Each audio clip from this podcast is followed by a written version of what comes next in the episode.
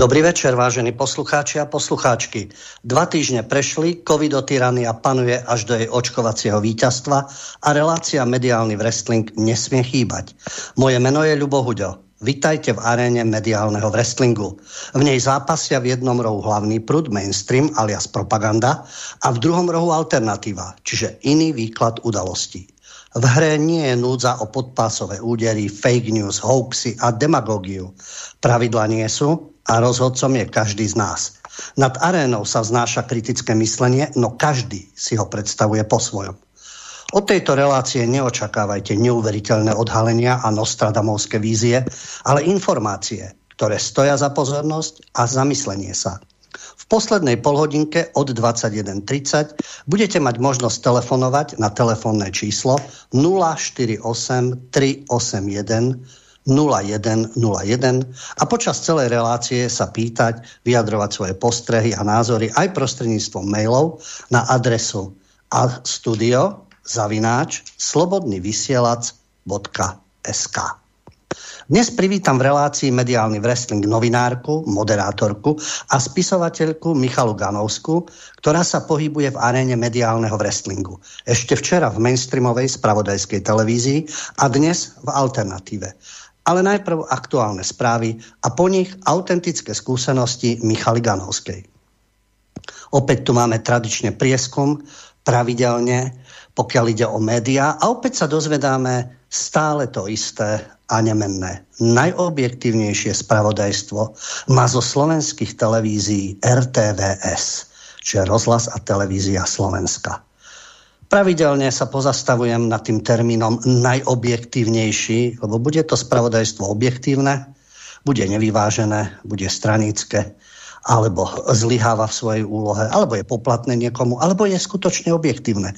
A najobjektívnejšie, čiže všetky sú objektívne, nepochybne, keď sledujete hlavné mediálne, no nie kanály, ale stoky, a nazvať sa najobjektívnejším údajne podľa prieskumu. Vždy je takýto prieskum, je to prieskum spoločnosti Median SK, ktorý mapoval názory divákov v období apríl až jún.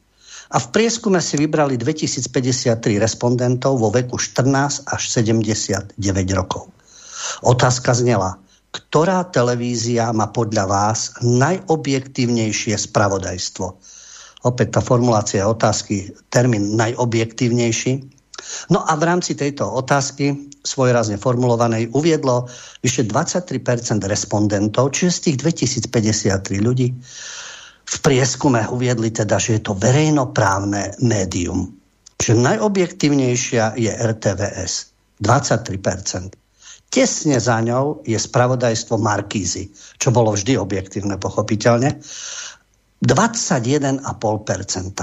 Potom je tam TA3, 21%. No a je televízia JOJ, je televízia s najobjektívnejším spravodajstvom podľa 17,5% respondentov.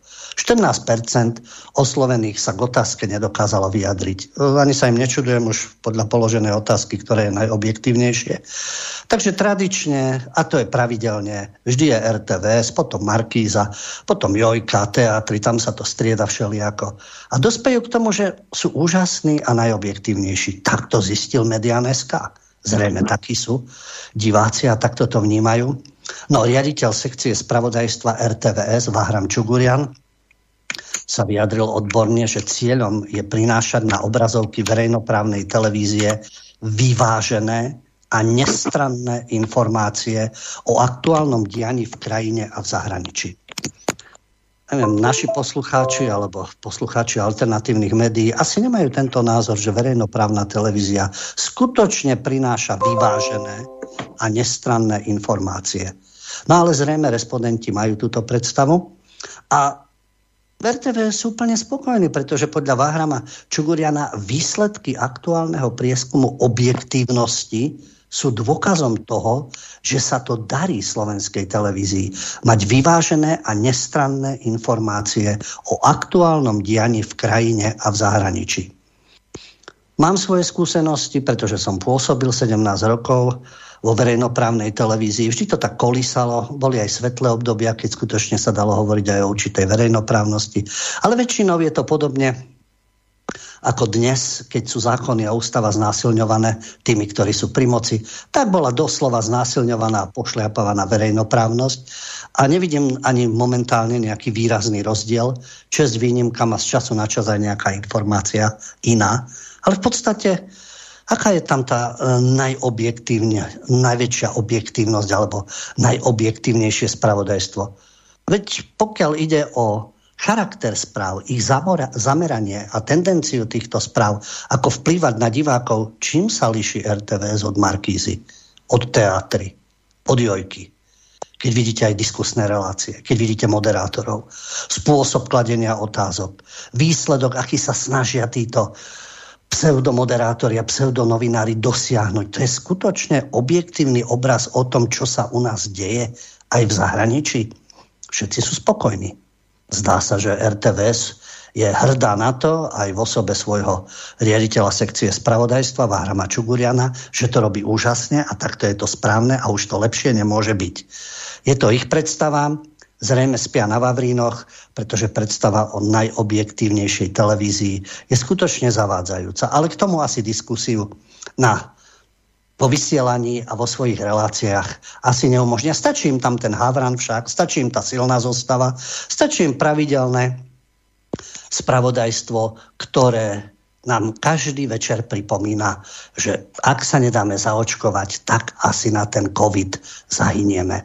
Alebo teda aj celý svet, pokiaľ nebude skackať tak, ako sú oficiálne tendencie. Takisto, pokiaľ nebudeme nasledovať EÚ a NATO až za hranice všedných dní a do nekonečná ďalej, tak samozrejme takisto je to katastrofa a hrozba. Takže o akej objektívnosti tu hovoríme? No a keďže máme ešte stále september a 11. september to je riadne memento, každý si ho vysvetľuje po svojom. Je to ako na začiatku našej relácie mediálny wrestling. Každý je rozhodca a každý má to svoje kritické myslenie pre koho čo 11. september znamená. No v rámci RTVS jeden rok to bol aj tak, že bol, bola iná reportáž, pokiaľ ide o um, následky 11. septembra, čo sa v ten deň stalo, oficiálna verzia a potom pochybnosti. To bolo jeden jediný rok. A odtedy je stále oficiálna verzia. A tie pochybnosti aj naposledy v jednej vetičke spomenuté, že ešte existujú. Ale to vieme, tie pochybnosti, to sú všetko konšpirátori a pochybní ľudia, ktorí neveria oficiálnym verziám. No a máme tu jednu udalosť, ktorá stále vyvoláva údiv v súvislosti s 11. septembrom. A to je predstavenie, ktoré predviedla Jane Stanleyová, vtedajšia reportérka BBC, ktorá v ten deň, teda 11. septembra, hovorila o páde budovy VTC 7 alebo WTC, ak chcete jednoducho, budova obchodného centra 7, ktorá v tej chvíli, keď to hovorila, ešte stála za ňou. No, hlavný mediálny prúd si dokáže ospravedlniť čokoľvek, pretože ten nie je posadnutý konšpiráciami určitého druhu.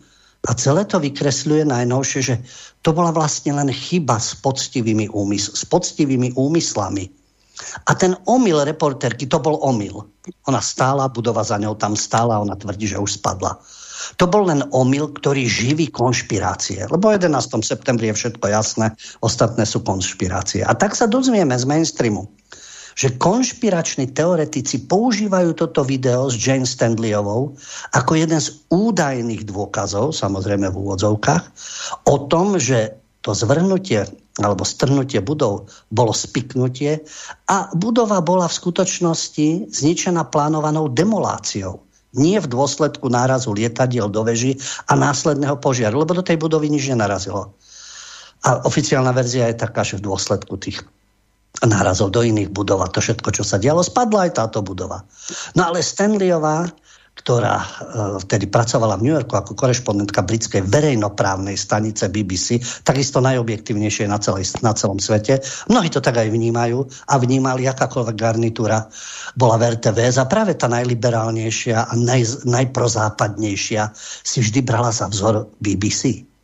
No a práve korešpondentka britskej verejnoprávnej televízie v ten, deň, v ten deň o 17.09 v svojom spravodajskom vstupe povedala 47 poschodová budova Salomon Brothers blízkosti Svetového obchodného centra sa tiež zrútila.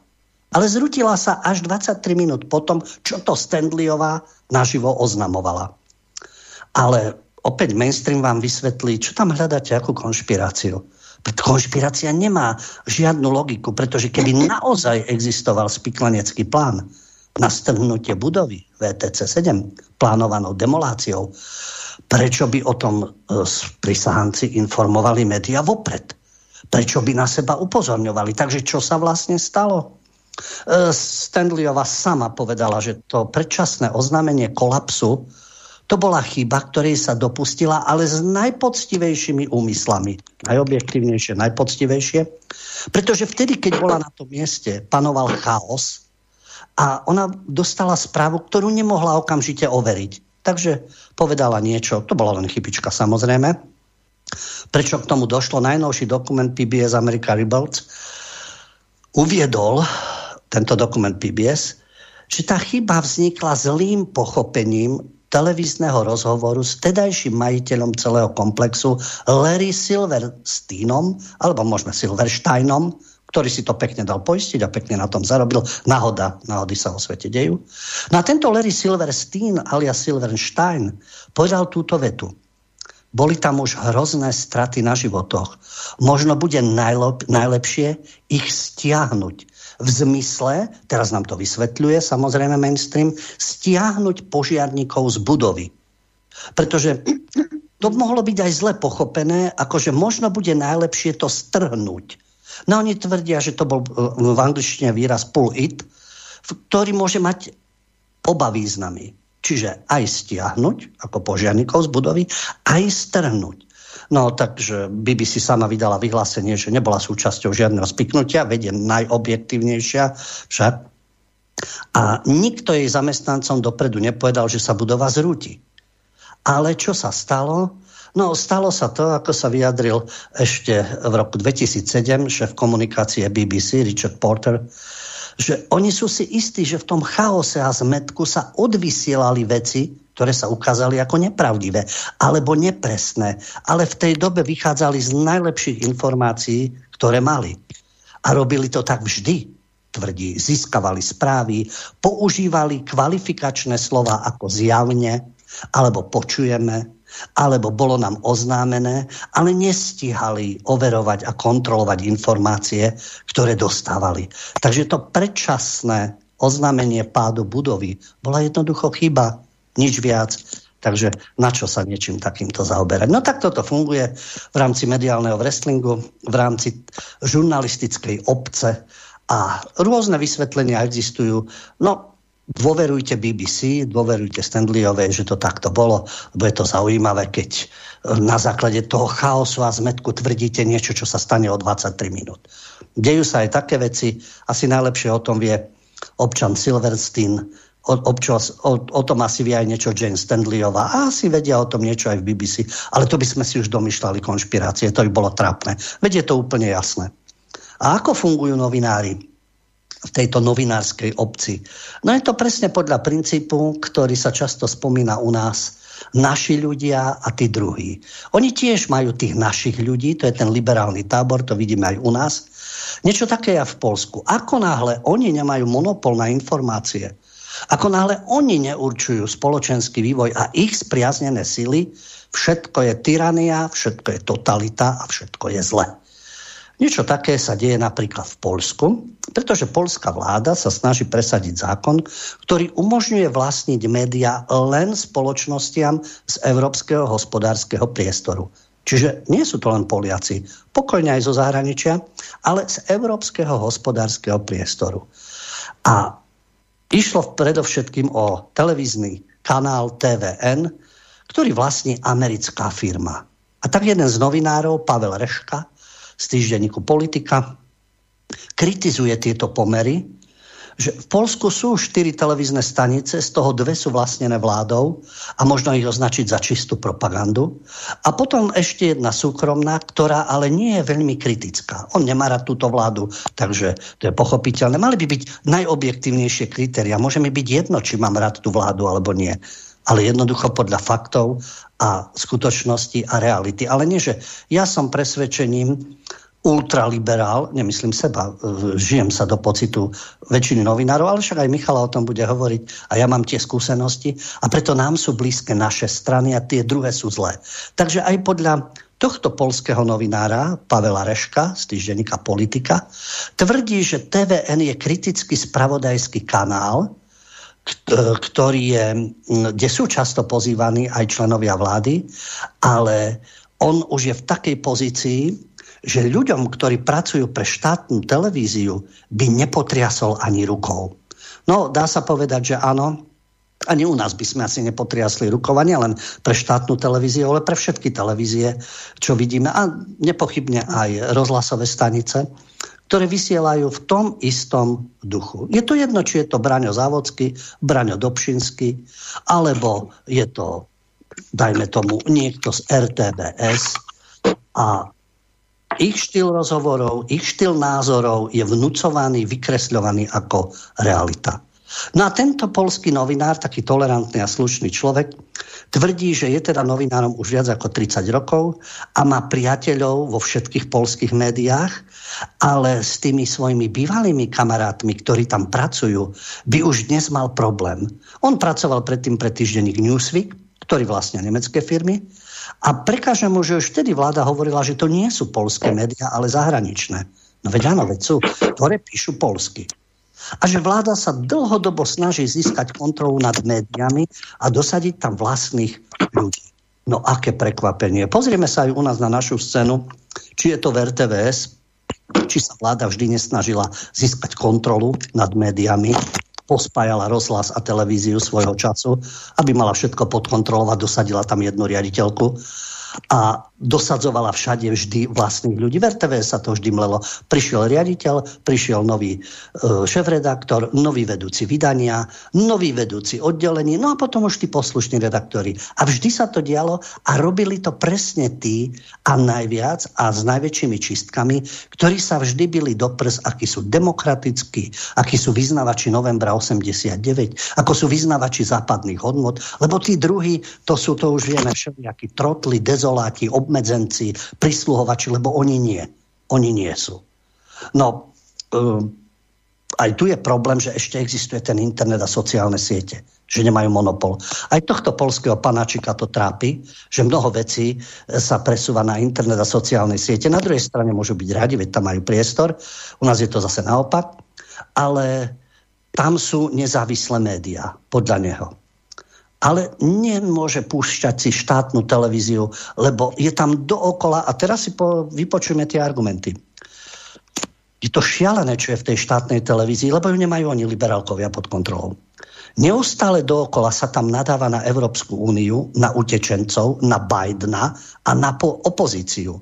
A obhajuje sa vláda. Neviete si ani predstaviť, aké to je. Vieme. Vieme si veľmi dobre pre, predstaviť, len v opačnom garde. Neustále sa vychvaľuje Európska únia, neustále sa vychvaľujú imigranti a žiareví príklady, ako našli e, šikovného sochára a lekára a e, ja neviem, ginekologičku a zdravotnú sestru z tých obrovských davov. E, neustále sa nadáva na Trumpa, ale naopak, vyzdvihuje sa Joe Biden, no a nadáva sa na opozíciu. To poznáme. Celá opozícia sú fašisti a mafiáni.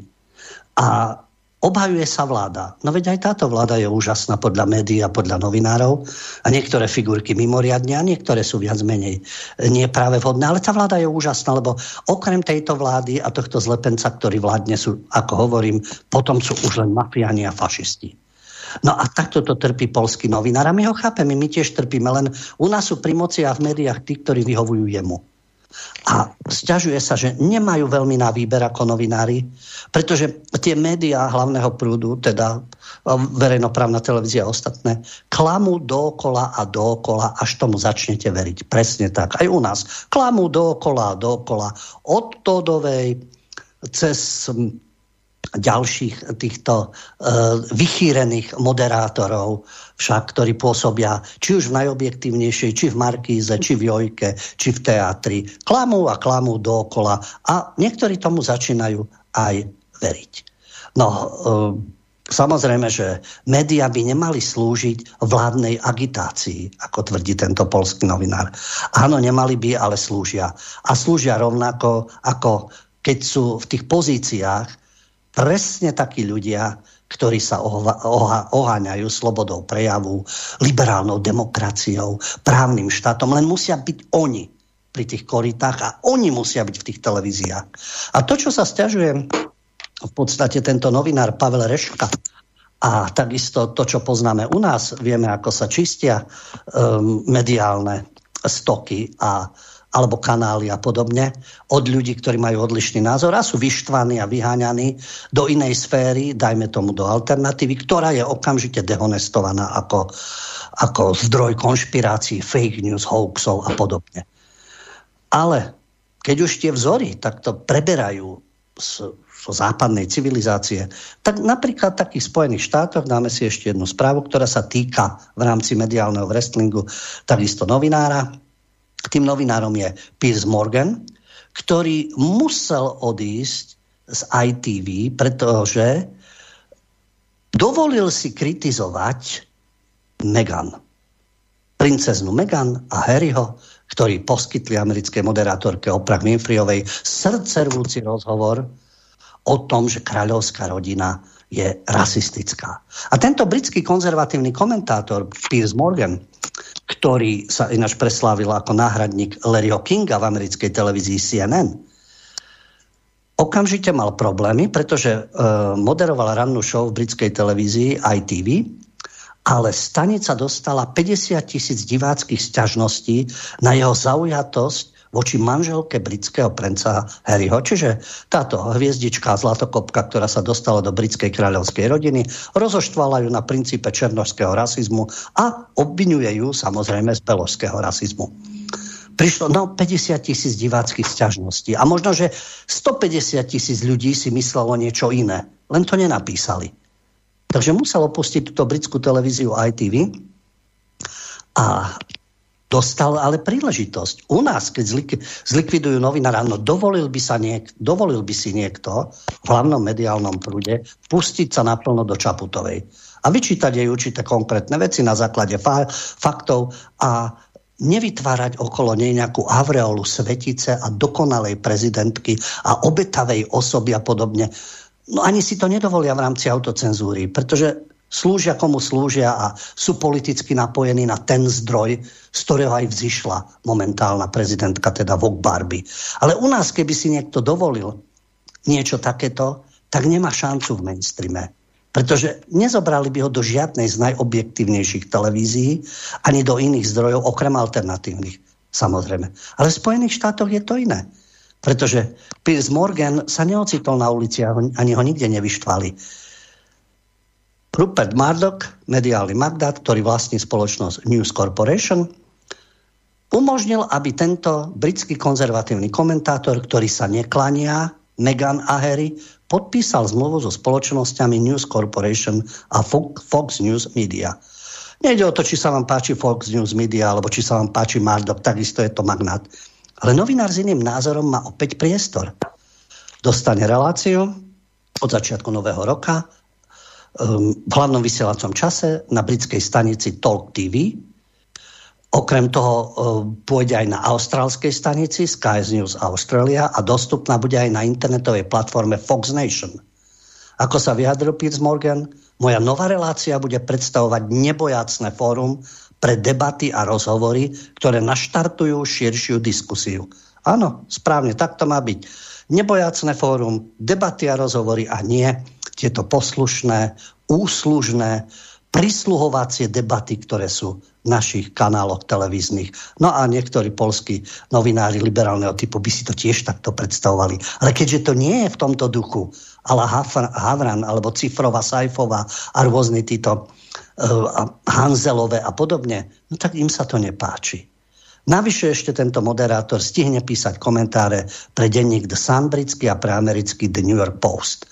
Takže aj tá bašta demokracie, ku ktorej vzliadajú títo novodobí cenzori a mediálni tyrani, dáva ešte možnosti, aby novinár s iným názorom sa mohol uplatniť inde a na rovnakej platforme.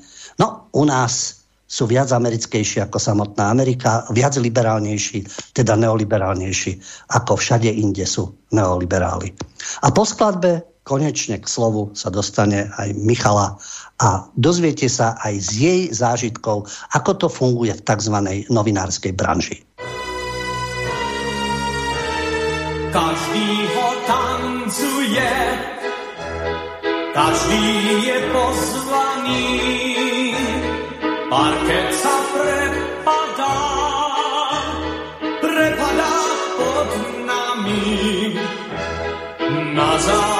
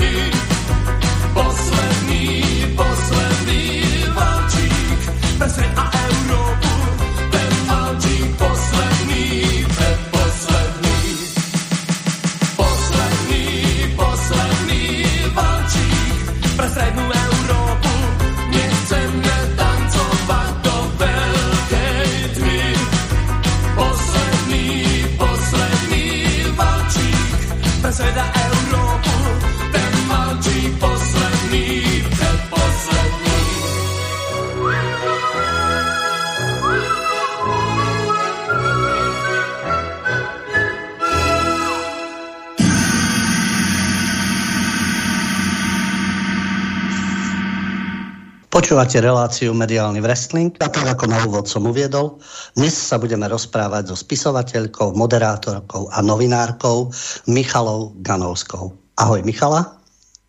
Ahoj, Lubo, zdravím ťa. Tak v by rade veľmi pekne ďakujem. Áno, prepáč. To už je moja Chcela choroba, som. že hneď skočím do reči. Áno, áno, poznám ťa, takže viem, ale chcela by som poďakovať v prvom rade za pozvanie do tejto relácie. Chcela by som aj eh, pozdraviť všetkých poslucháčov, ktorí nás teraz počúvajú. A poprvýkrát sme si vymenili garde a funkcie, takže sa veľmi teším. Ja by som sa hneď opýtal na začiatok, pretože to, čo som naznačil, ty si spisovateľka, napísala si, ak sa nemýlim, zatiaľ 4 knihy, ale určite máš rozpracované ďalšie. Máš skúsenosti s, modero- s moderovaním, asi novinárka, pretože tak, ako som hovoril na začiatku, ty si v mediálnom wrestlingu, vyskúšala si si na vlastnej koži, podobne ako ja, bola si v mainstreame, teraz si vlastne v alternatíve a máš svoje bohaté skúsenosti z tohto sveta. Ale keďže ty si viac menej aj umelecká duša, pretože či už je to v oblasti filmu alebo písanie kníh, ale čo ťa priviedlo do novinárskej sféry? Tak do novinárskej sféry viac menej to bola taká náhoda, keďže uh, to písanie je moja vášeň už od malička, tak, uh, tak nejak som sa dostala k médiám v podstate bez nejakej novinárskej alebo bez žurnalistiky vyštudovanej, ale tak išlo mi to.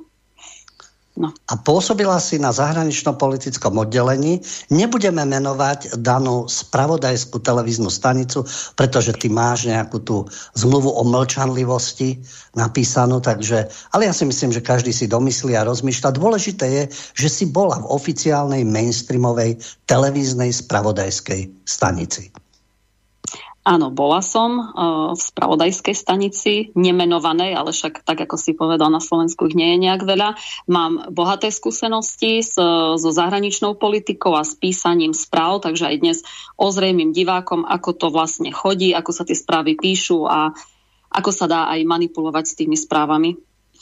No a teraz sa dostávame k tomu, čo zaznelo aj na začiatku. Teraz bol aktuálny 11. september, ale nie je len o 11. september. Takisto si zažila rôzne info, spôsob informovania o rôznych vojnách, revolúciách, politikoch, pomeroch v určitých krajinách a máš tým skúsenosti. Ja mám tie skúsenosti, o ktorých som už viackrát hovoril, preto som zvedavý, čo nám prezradíš že pokiaľ redaktor e, má tú túžbu písať slobodne alebo podľa svojich znalostí a faktov, to je jedna záležitosť, ale potom je tu dôležitý fenomén a to sú nadriadení. To znamená vedúci oddelenia, vedúci vydania, ktorí toho redaktora sa snažia usmerniť čo má napísať, čo tam má byť, čo tam nemá byť. Samozrejme podľa pokynov šéf-redaktora, ktorého zase doza, dosadzuje vedenie. Aké si mala ty skúsenosti s bezprostrednými, ja tomu hovorím cenzormi, ako je napríklad taký vedúci vydania, ktorý, alebo nadriadený priamo na oddelení, ktorý ťa usmerní, ako to má vyzerať v tej Sýrii, alebo v Líbii, ako to má byť s Asadom, ako to má byť, dajme tomu, s Kadáfom, alebo ako sa máme pozerať na 11. september. Aké sú tvoje praktické skúsenosti? Skúsenosti? Tak ja by som, ľubo začala hm, tou informáciou, že ja som sa do médií dostala presne vtedy, ako začínal ten ten COVID, to všetko. Takže ja som začala písať správy od Wuhanu, od, t- od tých prvých, úplne prvých informácií, až po vlastne, e, dá sa povedať, e, keď bolo, ja neviem, 10 milión nakazených. Čiže ja, ja môžem zodpovedne povedať, ako to vlastne všetko prechádzalo, prešlo ako tá davová vzni- e, psychóza vznikala a my sme od začiatku už mali, tak ako si hovoril, čiže e, najprv sa napíše ten článok, e, ktorý už prichádza s nejakými, e, nám vlastne prišli už nejaké dané správy. My sme z toho museli urobiť výťah, čiže tam nie je, nie je priestor, nebol na to, aby človek bol nejaký kreatívny, alebo nebodaj, aby si zisťoval situ, situáciu z druhej strany.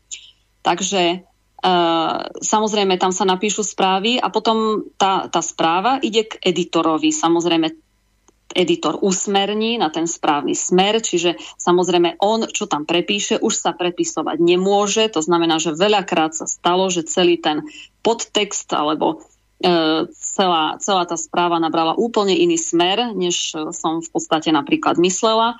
No a tak toto ďalej ide do správ. To, čo už je vedúci, čo už schváli vedúci vydania, to už e, sa meniť nemôže. Takže takto je, že ten smer sa udáva, udávajú vedúci výroby a editory a to si myslím, že je v každej televízii. Neviem, lebo aké ty si mal s tým skúsenosti. Veď práve, mal som skúsenosti, s niekým sa dalo ešte diskutovať, ale v podstate tá línia bola, že takto to má vyzerať.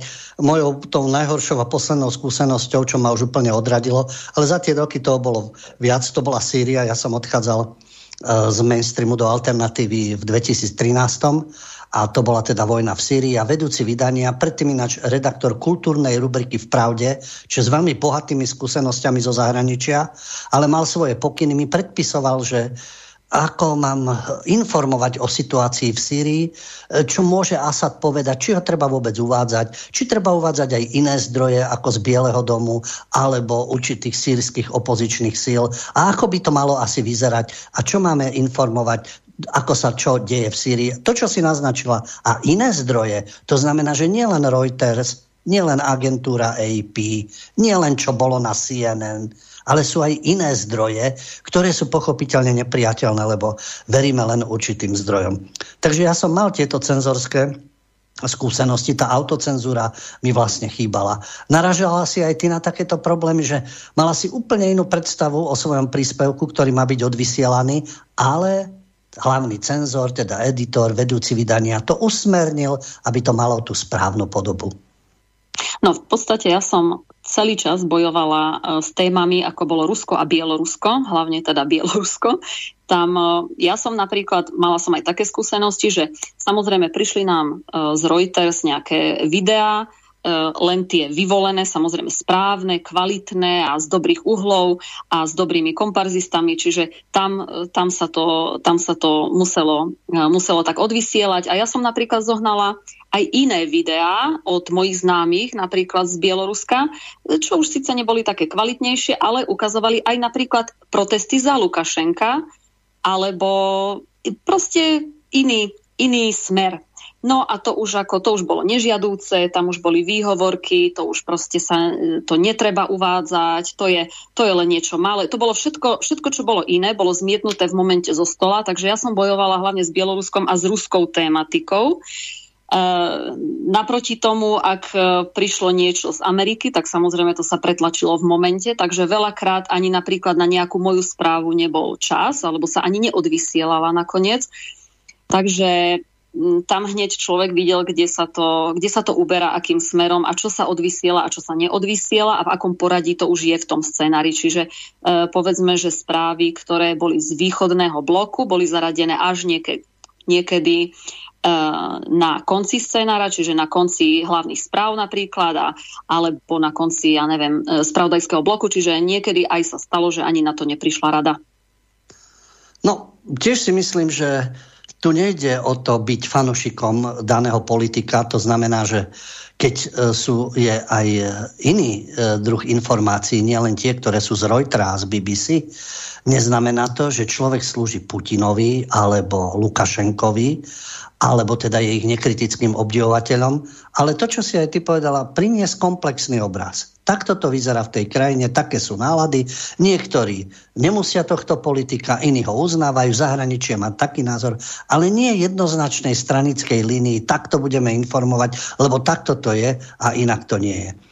No, žiaľ, takáto prax je. Preto, aký je tvoj názor? Na začiatku som hovoril, o najobjektívnejšej televízii a paradoxne hneď to išlo za sebou. Čiže aj slovenská televízia, nejaké to percentičko nižšie Markíza, potom hneď zase Teatrojka, Jojka. Čo si ty myslíš o e, objektívnosti týchto mainstreamových médií a dajme tomu aj o verejnoprávnej televízii, ako si plní svoju úlohu. Z hľadiska profesionálneho a svojich skúseností. Tak v prvom rade tu si treba uvedomiť jednu vec, že všetky televízie dostávajú obrovské dotácie a netreba chodiť ďaleko e, po nejaké príklady, povedzme len pápež, e, nedávna návšteva teda pápeža Františka, tak RTVS dostala 600 tisíc eur za to, že, že budú vysielať non-stop teda Františka.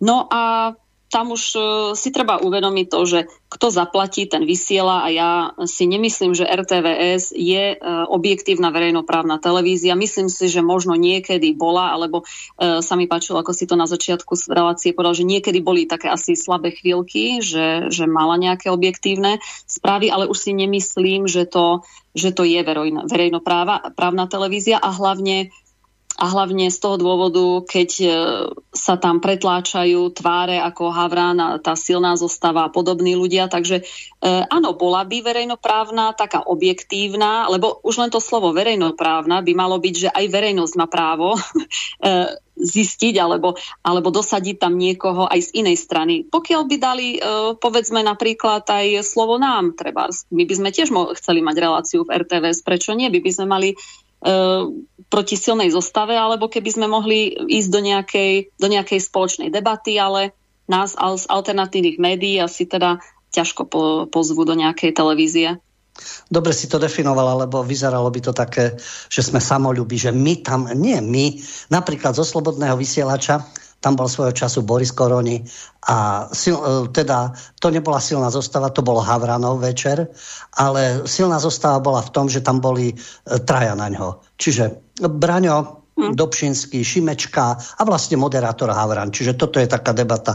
A to bolo jeden jediný krát. Ináci vždy pozývajú ľudí, s ktorými si náramne rozumejú a zaznieva tam len jeden správny názor. Čiže nejde o to, že kto by tam bol, ale že by tam mali byť zastúpené aj iné myšlienkové prúdy, iné názory. A vtedy by to bola verejnoprávna televízia. Nie, že Cifrová Sajfova si pozve svojich kamarátov, Havran svojich. Musel by tam byť aj niekto iný v rovnakej zostave, vo vyváženej, to znamená pozvi si jedného človeka, dajme tomu, konzervatívnych hodnot, iného liberálnych a ten moderátor by mal byť nad vecou. Nie, že moderátor si so svojimi názormi pozve ďalších troch kamarátov, respektíve jedného mierneho oponenta, ďalších dvoch svojich kamarátov a zase hrajú presilovku traja na jedného a ten je tiež len taký mierny a pokračuje to stále a stále. Takže aj mne to prekáža na verejnoprávnosti a takisto aj spôsob informovania v hlavnom spravodajstve, kde je jasné, že pokiaľ dostaneme sa aj ku covidu, ktorý ten tábor je správny a ktorý ten druhý teda treba prenasledovať. A jeden zaujímavý faktor aj, e, čo mňa vždy zaujalo, pokiaľ si mala aj skúsenosti s kolegami, lebo poznáme to, tí kolegovia sú rôzni. Sú takí, ktorí, dobre, mám výplatu, mám hypotéky, tak aj keď nie som o tom vnútorne presvedčený, tak to budem obhajovať a budem tárať to, čo odo mňa chcú.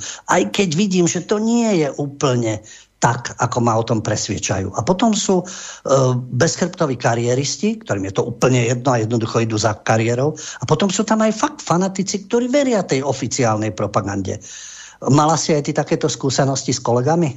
V rámci teda svoje, svoje, svojho pôsobenia v oddelení a vôbec celkovo v stanici spravodajskej?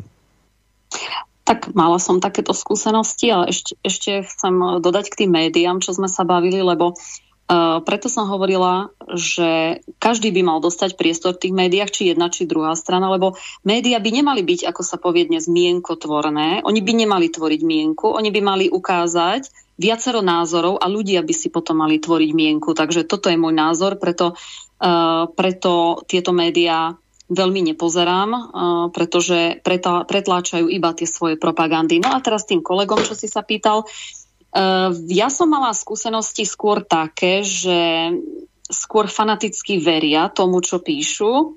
A ďalšia skupina boli tí ľudia s tým egom, ktorí si len uh, nejak chceli vydlaždiť cez televíziu cestu, povedzme, k postu hovorcu alebo, alebo niekde do vlády, alebo na také, dá sa povedať, inšie posty, ale tí, ktorí tam, tam pracovali, tak neviem, no nestretla som sa s niekým, aspoň kto by nejak verejne niečo, nejaký svoj názor povedal. Skôr som sa, skôr som sa stretla s tým, že ľudia sú, si držia tie miesta zubami nechtami, snažia sa e, naozaj udržať sa v tej televízii, lebo bol, bol to ich sen a sú ochotní urobiť e, si myslím, že kadečo, aby tam, aby tam ostali. Čiže okrem cenzúry nadriadených je tam, e, čo som sa ja takisto s tým stretol, autocenzúra, by som povedal. V tých ľuďoch, oni už sú vnútorne nastavení tak, že ako majú správne slúžiť. Áno, napríklad začal, uh, začal COVID, uh, však to aj sa dostaneme k tej téme, ale keď začal COVID, tak samozrejme prvé čo, tak všetko sa okresávalo, um, však všetké médiá ako okresávali platy zamestnancov, uh, všelijaké tie opatrenia, ako krásne to všetky televízie využili na to, aby zase pripravili redaktorov peniaze, o, naložili viacej práce a tak ďalej. No a ľudia, ja som si všimla teda kolegovia, nikto sa voči tomu nepostavil okrem mňa, a videla som taký ten strach, že počkajme, vydržme, zvládneme to, aj keď, aj keď nebude na chleba, ale ako vydržíme, lebo držme sa, sme tu, buďme radi, že sme tu, kariéra čaká. No a takýmto štýlom hej, sa išlo, takže totálne, totálne mi nevyhovoval ten, ten systém, s ktorým som sa stretla. No a to zrejme bol aj dôvod, že jasne nie je to ľahké ekonomicky, ja chápem aj ľudí, ktorí, ale v iných sférach, nie že predáva klamstva, ale nie, nemusí byť spokojný v práci, ale keď nemá iný zdroj a má tie hypotéky a má tú rodinu a podobne, podľa toho, na čom sa podiela, tak to by sa dalo ospravedlniť čokoľvek. Aj drogový dealer môže mať rodinu a povie, že týmto si viac zarobím, ako keby som dokladal tovar, ale nepredávam to svojim deťom, ale jasne, že potrebujem nejaký zdroj peňazí. Takže ono dá sa ospravedlniť čokoľvek, ale v tejto uh, mediálnej sfére, to, čo som aj na začiatku uviedol, táto naša mediálna sféra je tak prepojená mainstream, že pokiaľ nevieš s tými vlkmi súčasnými, tak nemáš šancu. Vtedy prechádzaš teda do alternatívy a tá alternatíva to má podstatne náročnejšie, pokiaľ ide zase o uživenie rodiny, o finančné zdroje, nie o kariéru, že sa človek dopracuje do nejakej pozície mimoriadného moderátora alebo ko, ale keď má vzťah k tomu, že chápe to svoje, dá sa povedať, um, každý vníma e, svoje zamestnanie, nie každý, ale ako poslanie a chce v ňom byť e, ten kvalitný a ten človek, ktorý prináša skutočne aj tým ostatným niečo pozitívne a nie, že zavádza, manipuluje, spracováva ich a podobne. No, e, žiaľ, ja mám svoje skúsenosti, či to bol aj syndikát novinárov, o väčšine kolegov. Ten Poliak hovoril, že by si nepotriasol e, rukou s tými, ktorí robia vo verejnoprávnej televízii, lebo majú, e, majú iný prístup k tým udalostiam a podobne.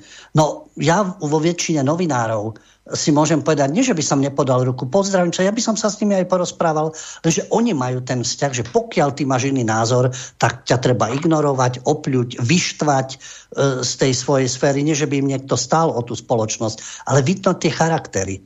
Tie charaktery sa prejavujú nielen v tej práci, ako spracovávajú tie príspevky, ale potom aj v tých osobných kontaktoch. Zažila si aj ty niečo také? No, ja som, áno, zažila som niečo také, pretože ja som mala na pracovisku si myslím, že celkom také dobré vzťahy, neutrálne, ja som nejaké svoje názory veľmi neprezentovala, však na čo.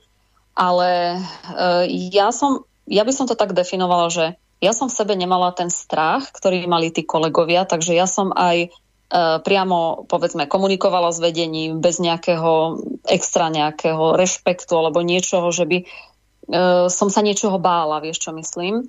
E, bolo to skôr také, že ľudia sa mňa stránili, lebo videli, že si nenechám skákať po hlave, pretože ja som povedala, že základy ľudské práva musia byť dodržané proste stále a, a vždy, si, vždy si idem, idem za svojím. Pre mňa, pre mňa nejak, nejaký, nejaké pracovné miesto v televízii ako nebolo, e, nebolo až tak nejak lukratívne, aby ja som proste e, doslova zohla chrbát, keď to tak poviem. No a tým pádom, že som bola iná, tak sa ma samozrejme stránili, pretože tam aj treba ozrejmiť to, že akí ľudia pracujú v, v televíziách, tak v prvom rade sú to zástupcovia menšín, to už nech si doplní každý, kto chce. A Samozrejme, keď niekto má naozaj iný názor, tak eh, ho okamžite vylúčia, takže ja som sa vo voľnom čase vôbec s kolegovcami nestretávala, neboli sme si vôbec nejakí blízky, nenadviazala som tam nejaké teda vrúcne priateľstva, ale ako pracovne sme si, sme si teda, teda sadli. Čo sa týka zahraničnej politiky, keď sme rozoberali, alebo, alebo týchto zahraničných tém, tak sme sa síce nezhodovali, ale nejakým zázrakom tie moje príspevky teda prechádzali stále. No, také, takéto skúsenosti zvláštne mám, ale vravím, ako kolektív celkovo v tých televíziách nie je dobrý, pretože každý tam, eh, každý si tam teda vybíja to svoje ego, každý, si, každý sa snaží urobiť si tú svoju nejakú kariéru, Eh, to, že pomimo si tam eh, každý nejaké ako buduje kontakty, kde kade vo vláde, neviem čo, akože veľmi také Neviem, som veľmi spokojná teraz, keďže sa nachádzam v alternatíve, len musím priznať, že musím byť sama sebou teraz väčším editorom, než som zažila predtým, pretože musím, keďže si píšem teda aj, aj správy, to, ktoré robím každý týždeň, je to veľmi ťažké ako kľúčkovať medzi tými výrazmi a medzi tým, pretože tak ako si povedal, Lubo, my to máme oveľa horšie teraz tej alternatív, na alternatíve. Poprvé nedostávame e, veľký priestor, musíme sa, dá sa povedať, že tak predrať cez tie alternatívne zdroje, pracujeme s tým, čo, čo máme, viac, viac toho asi, asi ani nebude. No a hlavne my sme tak sledovaní a pod drobnohľadom, že my ideme stále po tenkom ľade. Tak závisí to samozrejme, že akej téme sa človek venuje, ale pomaly sa už všetko stáva tenkým ľadom od holokaustu cez LGBTI po imigrantov, lebo všetko je hneď rasizmus, nehovoriac o histórii, určité obdobia. Že sú na tieto veci rôzne názory, veď to patrí do slobodnej diskusie. Áno, môžeme mať rozdielný názor, či je to povstanie v 44., či je to 89., či je to situácia v Rusku, alebo americké vojenské zásahy. Na čokoľvek môžeme mať rozdielný názor. Podmienkou je kultivovaná debata, ale to žiaľ mainstream nepripúšťa. Dáme si skladbu a po skladbe teda budeme pokračovať v našej debate.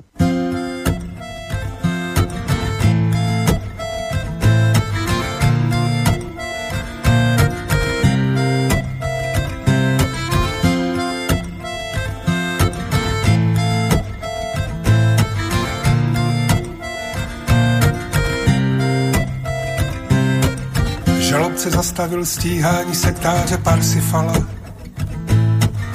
A ty se z ní už lásko dva měsíce prostě neozvala. Hajlující mladíci skopali muže.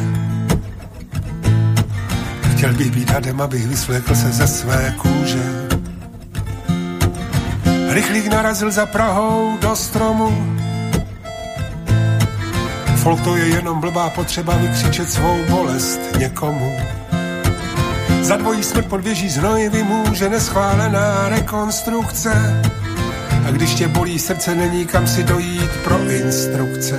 VVVI dnes 22. května 2009 Černá kronika a já VVVI dnes 22. května 2009 Černá kronika a já Jezdec na koni spadl do výkopu. Můj tep temně tepe monotónně v rytmu hip-hopu. Dělnická strana podala trestní oznámení na šéfa českého rozhlasu. A já chci ještě jednou pohladit tvoje krásné vlasy do pasu. Dětský lékař prostě hově ošetřoval opilí. Všechny mé oblíbené adresy se mi z počítače ztratily. Česko se zařadilo do desítky zemí s nejnebezpečnějšími silnicemi. Blbě je mi, blbě je mi, VVVI dnes. 22. května 2009 Černá kronika a já VVVI dnes 22. května 2009 Černá kronika a já Nahý stopař z Ostravy čelí za své řádění třem obviněním. Ty dva roky s tebou za nic na světě už nevyměním. Pohřeb zavražděných dětí v Blatnici. Všechno, co se ve mně smálo, zamknul jsem na petlici. Jan Turek, který pomáhal ty děti v Kuřimi, je ve vězení. Že se už na mě nikdy neusmíješ, to je k nesnesení. Muži vymřou, tvrdí australská genetička. Kdo vymyslel tak hrozný obraz, že někomu zhasla svíčka. VVVI dnes 22. května 2009 Černá kronika a já VVVI dnes 22. května 2009 Černá kronika a já Záchranáři našli v táboře opuštěné batole. Malého prince, co zmidala k svátku, mám furt na stole. Auto srazilo v Brně dítě na přechodu. Životu žádný důvod a ke smrti stovka různých důvodů. Silnici obsadila policie, naposledy promíjela řidičům varovné blikání. Proč musí každá sebe blbší píseň mít nějaké poslání? Dívka ze stříbra zemřela na následky meningokové infekce. Vše je to do prdele jenom záležitost boží protekce www.i dnes 22. května 2009 Černá kronika a já www.i dnes 22. května 2009 Černá kronika a já www.i dnes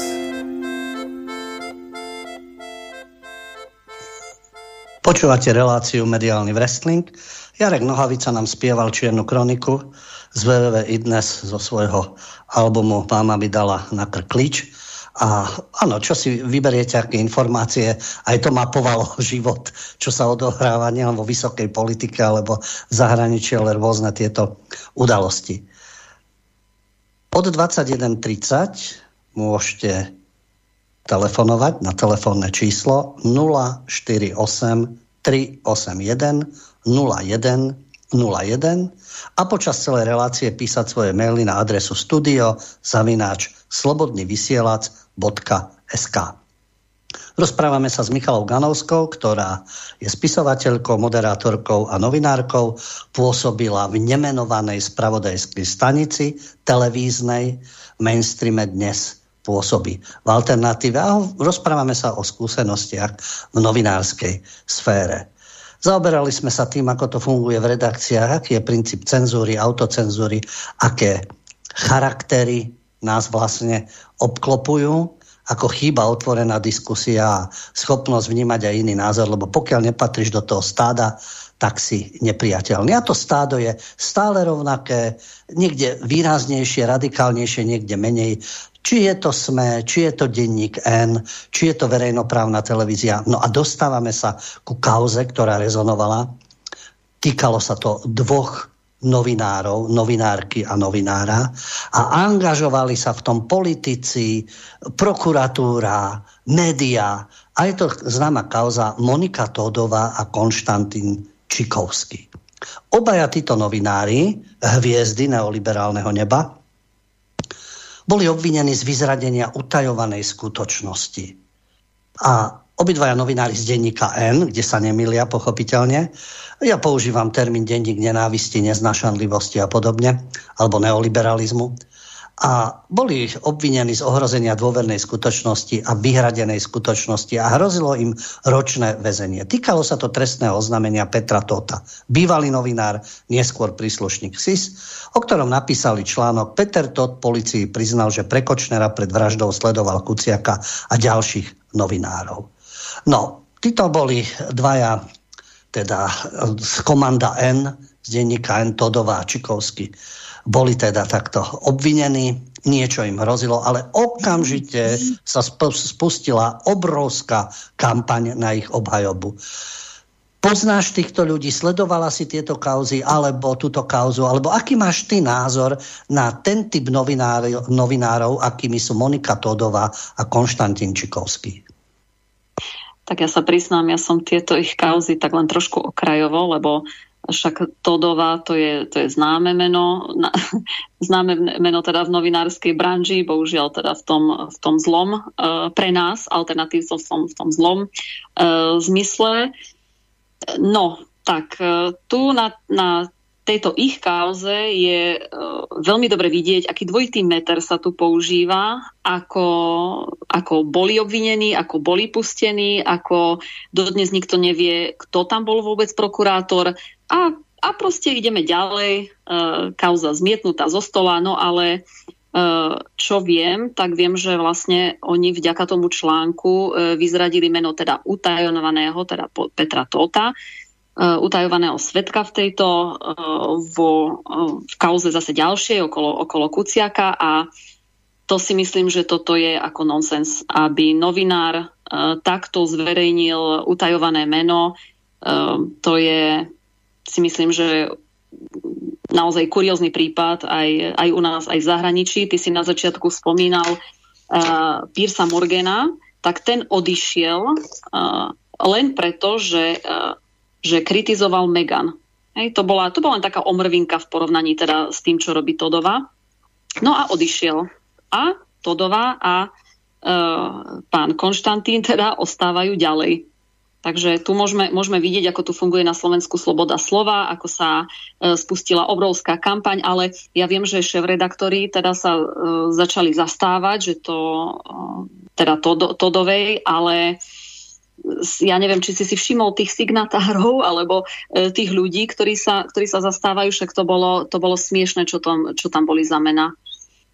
To, to, čo si naznačila, jasné, že môže mať človek svoj názor na kauzu Kuciak takisto samozrejme aj na to, ako sa to týkalo Petra Tota a názor na Petra Tota. Ale ide o princíp, že tu sú vyvolení novinári novin, z novinárskej obce, nedotknutelní, ktorí na prvý pohľad slúžia demokracii, odhaľujú veci a podobne. Nech sa odhaľujú veci, nech je investigatíva, ale každým smerom. Je pochopiteľne to, čo pravidelne zaznieva, tento typ novinárov a tohto komanda N z denníka N, pre nich sú ľudia ako Lipšic nedotknutelný. Preto nezbytočne sa hovorilo Lipšicové stádo, týchto Grendel a Diko. A keď si spomínala, kto sa ich zastal, nehovoriac o politikoch. Jasné, politici, okamžite Ivan Štefanec KDH, europoslanec, Marcinková z SAS, pochopiteľne, Ondrej Dostal z SAS, ktorí sa teda oháňali tým, že to je nehorazné, aby boli novinári trestne stíhaní za to, že si robili svoju prácu. No pokiaľ je to v ich prospech týchto politikov, tak je to, tak je to správna práca. Keby si podávali okruh a ľudí z ich sféry politickej, to by už asi takéto pre nich optimistické nebolo. Takisto ako Matovič bol celý psycho premiér, ex-premiér, psychominister financí a tak ďalej, vážne chorý človek, ktorý bol nadšený novinármi.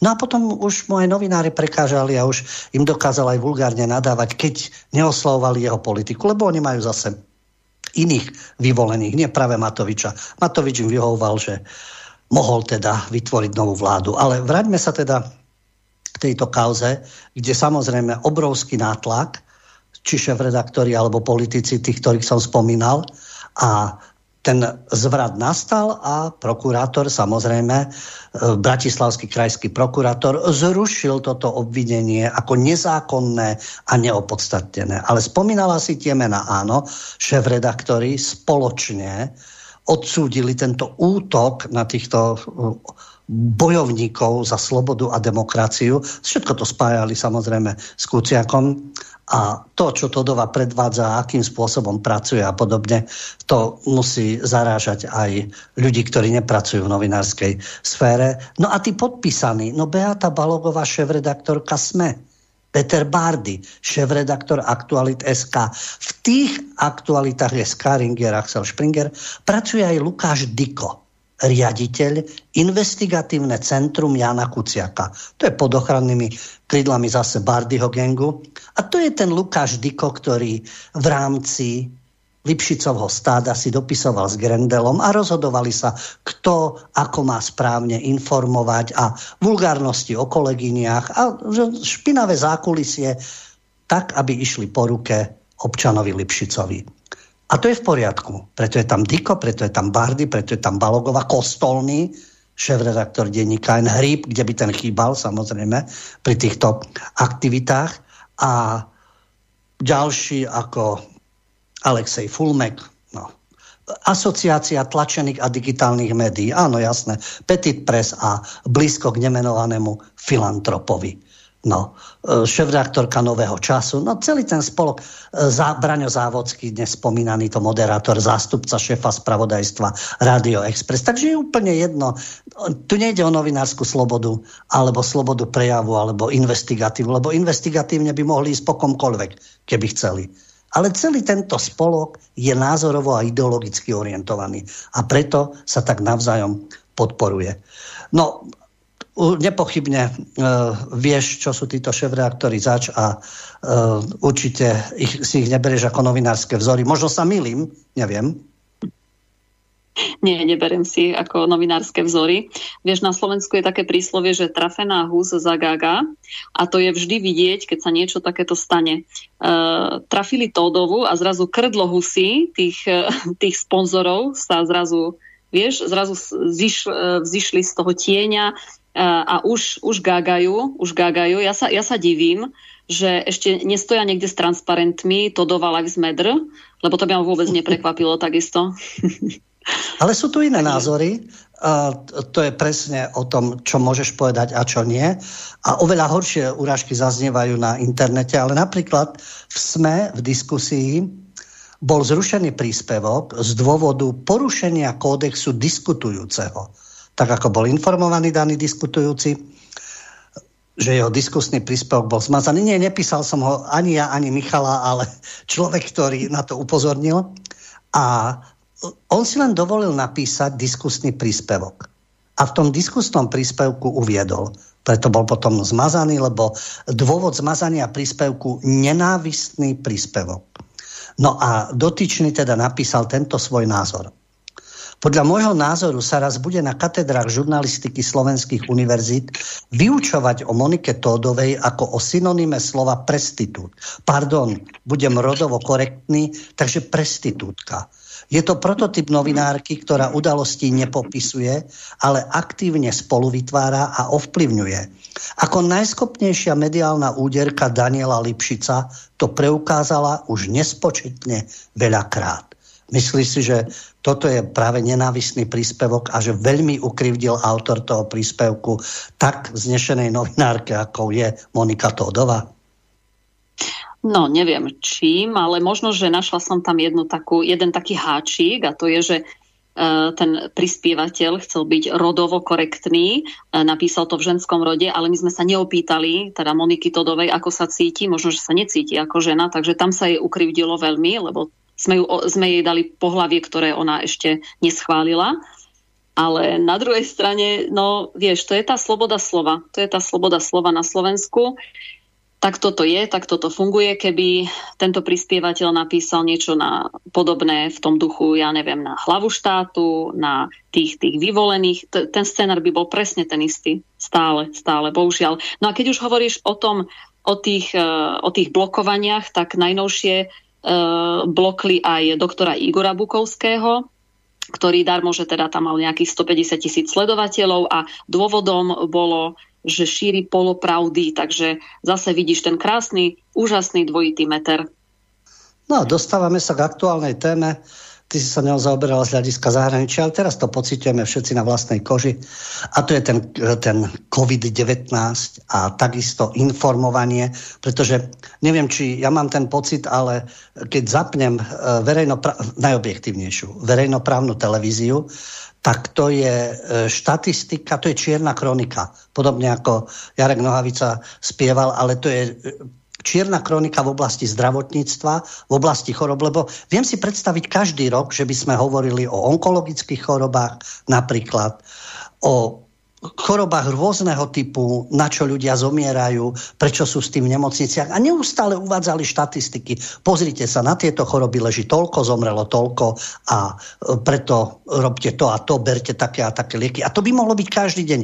Ja chápem, že by to mohla byť nejaká zdravotnícká relácia, veď také sú. A COVID je celosvetový problém, ale ten spôsob, ako sa o ňom informuje, a to je jedno, či je to Markíza alebo RTVS, to je jednoducho útok na psychiku, zastrašovanie ľudí a vydieranie a nútenie do očkovania.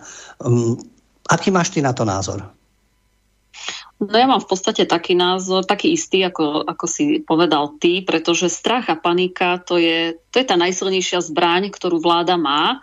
No a na druhej strane, veď už každý, každý človek, ktorý má štipku zdravého rozumu, tak musí vidieť tú obrovskú mediálnu propagandu, e, musí predsa vidieť, že už to, už to vôbec nie je o chorobách, o, o covide, o, o, o, ničom, o ničom naozaj logickom a reálnom, o tej reálnej chorobe, pretože veď už e, bolo veľa, veľa kaos, e, že čísla sú fiktívne, že údaje sú nepravdivé a, a všimla som si jeden taký nový fenomén, že ľudia už sami predpokladajú a už, už vedia veštiť dopredu, čo bude.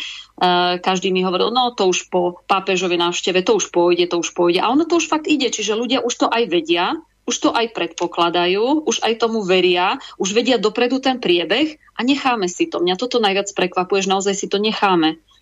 že tá situácia je, je taká, že naozaj ľudia sa už na tom smejú, robia si z toho srandu, ale my si to necháme stále ešte uh, tie, robiť tie experimenty na nás a, a stále necháme tie médiá, aby nami masírovali, aby nám dávali te, ten, uh, ten svoj názor a aby s nami v podstate manipulovali. Tak toto ma prekvapuje najviac na tom.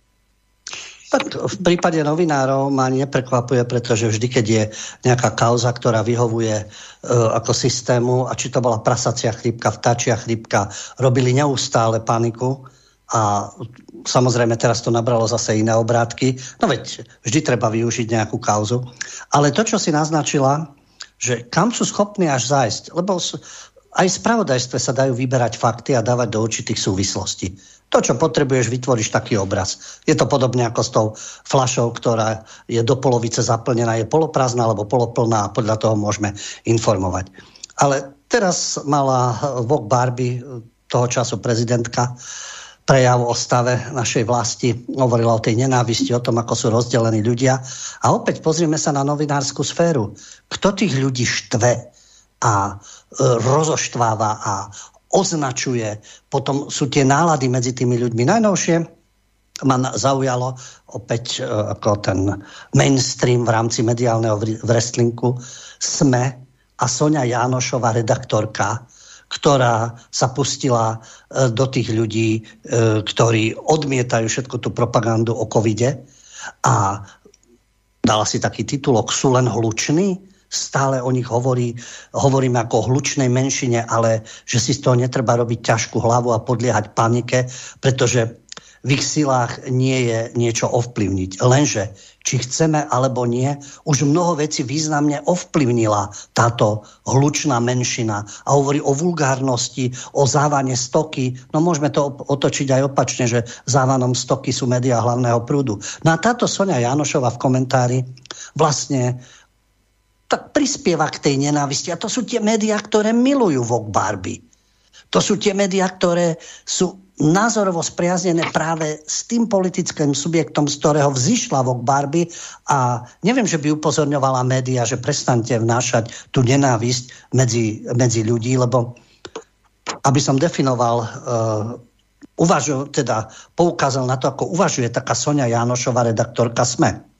Sabotovanie zdravotných úkonov, napádanie zdravotníkov a ľudí, ktorí sa očkujú, začína byť seriózny problém. Antivaxerská scéna už nie je len malá a hlučná. Aj fešáci pochodujúci v ľudáckých uniformách boli spočiatku len skupinkou pomilených fanatikov, ktorí nedávali pozor na hodinách dejepisu a teraz sedia v parlamente. No a už to máme antivaxery, fašisti, nebezpečná skupina. A čo by bolo najlepšie? Vieme, sú rôzne názory, čo s ľuďmi, ktorí odmietajú, ale antivaxery v zmysle nie akékoľvek očkovanie, ale túto scénu, ktorá sa týka covidu. Čo je zaujímavé, bežný človek a dokonca zaočkovaný jej tam reaguje napríklad. S kým sa vy akože novinári stretávate? To akože novinári v úvodzovkách je výstižné. A to je zaočkovaný človek a píše ďalej my celá naša a celá naša široká rodina, spolupracovníci sme očkovaní. Na veľkom firemnom stretnutí sme sa bavili o tejto téme. Nikto z nás sa nestretol s agresiou dezolátov. To je tiež termín, ktorý používajú nenávisníci, ktorí chcú všetkým zachraňovať zdravie. Ale kto neskacka tak, ako oni majú predstavy, alebo farmaloby, alebo sabaka, tak je samozrejme dezolat. Pokračujem. Skôr niektorí očkovaní chytajú hysaky kvôli neočkovaným. Asi ani vy ste sa, pani novinárka v úvodzovkách, osobne s takými ľuďmi nestretli, že takých je pár jedincov? Nevytvárajte z toho spoločenský problém. Sme si vedomi, že aj ako očkovaní dostaneme deltu. Domnievame sa, že tak ako aj Izraelčania. Tu je názor človeka, ktorý je očkovaný a nepociťuje tú nenávisť, tie útoky. To, že sú protesty určité, že tam k určitým veciam dochádza takisto, ako keď slušní ľudia lomcovali bránou na úrade vlády, lebo takisto mali odlišný názor. Tak ja si tiež myslím, že tu určitý určitý dôvod. Majú tieto médiá, nechápem, či sú o tom tak presvedčení fanaticky, alebo sa boja o naše zdravie, že vedú takéto nenávistné kampane k ľuďom, ktorí nie sú súčasťou celého toho procesu, toho stáda, že keď to takto vláda nariadila a keď je taká oficiálna propaganda, všetci počúvame, lebo dáme sa zaočkovať ako Izraelčania, dáni, pričom sú protesty všade na svete. Od Austrálie cez Francúzsko, Britániu až k nám. Ale v mainstreame ťažko, že by zaznel nejaký seriózny hlas, ale takáto nenávisť ktorá má veľmi blízko k tomu, čo na sociálnych sieťach sa ešte vulgárnejšie píše. No, uh, neviem, či práve toto sú tí novinári a z týchto zdrojov a ich šéf-redaktori, ktorí teda bojujú za tú slobodu a robia si tú svoju prácu. Máš uh, ty nejakú inú predstavu, že uh, predsa len tí novinári, veď oni sa snažia prospievať tej verejnosti a hlavne títo z týchto zdrojov. No, ja si, ja si myslím osobne, že bohužiaľ uh, je, tá, je tam to presvedčenie tých novinárov, možno, že nie všetkých, ale, ale určite, určite väčšiny, že očkovanie je správne. Ako som povedala už predtým, oni tomu naozaj veria a pre nich je to naozaj cesta, že to očkovanie je je fajn, je to, to svetlo na konci tunela, všetko bude super. No a práve v podtexte toho všetkého, tou salamovou metódou sa tu krásne pretláča nenávisku nezaočkovaným, pretože však nejak treba tie opatrenia bude, budú, bude musieť vláda to obhájiť, že, eh, že zase bude lockdown, že zase budú chcieť pozatvárať. No ale už tento rok bude vyník, už nebude, nebude to delta, nebude to covid, ale budú to nezaočkovaní samozrejme. Takže tak by som povedala, v prítmi toho už tu sa tu pomaličky pretláča a rozoštvať e, ľudí, to je, to je si myslím, že súčasť toho, všetké, toho celého plánu, takže plán ide, tak, jak má. No a bohužiaľ e, presvedčení sú novinári, čiže robia tú službu, e, ani nevedia ako a veď už bolo veľmi veľa článkov a pribúdajú každý deň rôzni, rôzni novinári sa, no tak ako ty si v podstate e, to aj už priblížil, oni sami od seba sa, sa začínajú takto e, vyjadrovať, e, šíria sami, sami od seba tú nenávisť. Ja som v médiách, ja som sa stretla v médiách práve s tým presvedčením, s tým skalopevným presvedčením a dokonca som bola veľmi prekvapená, keď sa všetci začali hneď ako prví, medzi prvými sa začali zaujímať o vakcíny, o očkovanie, chceli byť prednostne e, zaočkovaní, čiže tam nebol ten strach, že že čo uh, si idú pichnúť, ale hlavne a nech už to majú, pretože samozrejme, keďže je to americký Pfizer, to nemôže byť nič zlé. Uh, jedine, čo môže byť zlé, môže byť Sputnik ale ešte aj to je lepšie, ako sa nedať vôbec napríklad zaočkovať. Takže ja som presvedčená, že veľmi veľa novinárov tomu naozaj e, celému verí a tá nenávisť to je súčasť e, nejakého, nejakého toho ďalšieho plánu, lebo e, zober si, že ako hovoril Rothschild, keď e, v uliciach tečie krv, tak nakupujte akcie. No, to už je nebezpečné, lebo vôbec spomenúť eh, Rothschilda, respektíve v anglosaskom svete Rothschilda, už ho len spomenúť, už to zaváňa konšpiráciou. Vieš, že niektoré mená sa ani nesmú hovoriť, alebo teda ani nie sú podstatné. Hoci oni sú veľmi podstatní a nie sú to ľudia, ktorí sú vymyslení, nie sú to žiadni židojašteri, ani zelení, ani neviem akí ani nie je to pod vplyvom Sava, ale oni spolupracujú aj s politikmi, majú svoje spolky, v ktorých sa stretávajú, majú svoje obrovské finančné prostriedky. Dobre, to je tá najvyššia sféra. Ale to, čo si aj naznačila, tieto prestitútky, prestitúti, ako hovoríš, nevieme, niekto, prestitútka sa môže cítiť ako prestitút, lebo tiež sú trendy, takže v rámci LGBTI, za čo sa považujú, ťažko povedať. Ale jednoducho, tieto prestitútky, títo prisluhovači všetkého, sú mimoriadne aktívni. No ale e, poďme teraz priamo k tebe. Čo ty? Nosíš rúško, respirátory, tri rúška na sebe, tešíš sa na vakcínu, sloboda je ísť na nejakú párty, vycestovať do zahraničia, e, lebo väčšina kolegov to tak vníma. Ako to vnímaš ty? No, samozrejme, ja som sa dala očkovať, aby som mohla ísť na Makarsku. Tento rok do Chorvátska. sa priznala. To sme tu tušili nie, všetci. Nie. Nie, ja by som akurát ešte, kým ti na to odpoviem, lebo ja som navrhla, aby sme túto reláciu uh, odvysielali o pol roka a, a potom už možno, že konšpirátor nebudem, lebo ten rozdiel medzi konšpiráciou a pravdou je tých pol roka, ako sa hovorí. No ale aby, aby som ti teda odpovedala, no nie, ja, ja túto covidovú hru som prestala hrať, takže nehrám ju, vyšla som zo systému, snažím sa uh, žiť uh, veľmi odvážne, pretože voľne dýcham, odvážne chodím po ulici, no a dokonca nie som, nie som ani zaočkovaná, ani myslím si, že nikdy, nikdy nebudem pokiaľ teda nejak ne, nebudú nás už pomaly odchytávať na uliciach, v sieťach a nejaký urobiť na nás lov, uh, lov ako na safari, takže myslím si, že nie. A dá sa to. Predstav si, Lubo, že to ide. Človek sa môže nadýchnuť v pohode. Takže, takže snažím sa... spôsobom tak... rebeluješ. No, ja si nemyslím, že to je rebelantstvo, ja si myslím, že to je o slobode voľby. Uh, ja chápem veľa ľudí, že túto voľbu nemajú, lebo ja žijem na východe a tu sa stretávam naozaj s, s obrovskými problémami, ktorým ľudia čelia, hlavne v zamestnaní. To sú, to sú vydierania uh, cez peniaze, cez, uh, tak cez stratu práce. No, no je, to, je to naozaj katastrofa, čo tu sa deje. No a ja zatiaľ idem takým zatiaľ svetlým príkladom. Uvidíme teda, čo bude ďalej vydržíme. Ako môj názor je, že ten, ten systém musí padnúť. To, to, nemôže, to nemôže ísť do nekonečna. Takže to je môj taký názor na to celé. Práve si to naznačila ten druhý tábor, ktorý e, obvinuje nezaočkovaných, že môžu za všetko a za tú situáciu a je to kvôli ním a čo najviac budete zaočkovaní, vtedy náš okres bude takej farby a hen takej farby. A ventilujú si tú nenávisť a naopak práve, že vidíme to aj v médiách, ja to vydávam aj v praxi, že veď práve vy ste zaočko, tí, ktorí sú zaočkovaní, veď vy už ste bezpeční, vám sa už nič nestane, takže vy už sa môžete tešiť zo života. A oni sú práve agresívni, útočia na ľudí, ktorí nemajú rúška prvá otázka je aj pri bežnom stretnutí práve títo zaočkovaní covidioti, to sa ťa prvé opýtajú, si zaočkovaný? A už to potom prechádza do určitej debaty, kde už samozrejme sú nainfikovaní tou nenávisťou. A žiaľ, že sa to hrotí takto, ale ja som nezažil e, teda opačne, aby niekto strhával rúška útočil na ľudí a podobne, ale práve naopak je to, ale v médiách je iný obraz. V médiách hlavného prúdu. To, čo som už pred chvíľou spomínal, SME, akí sú nebezpeční a pomaly sú to fašisti a treba s tým niečo robiť. A takisto médiá hlavného prúdu píšu o tom, že téma očkovania a pandémie rozdelila ľudí na dva tábory. A že sa niektorí neštítia ničoho. A zase, je to zamerané na týchto odmietačov covidových opatrení, tohto covidiotizmu.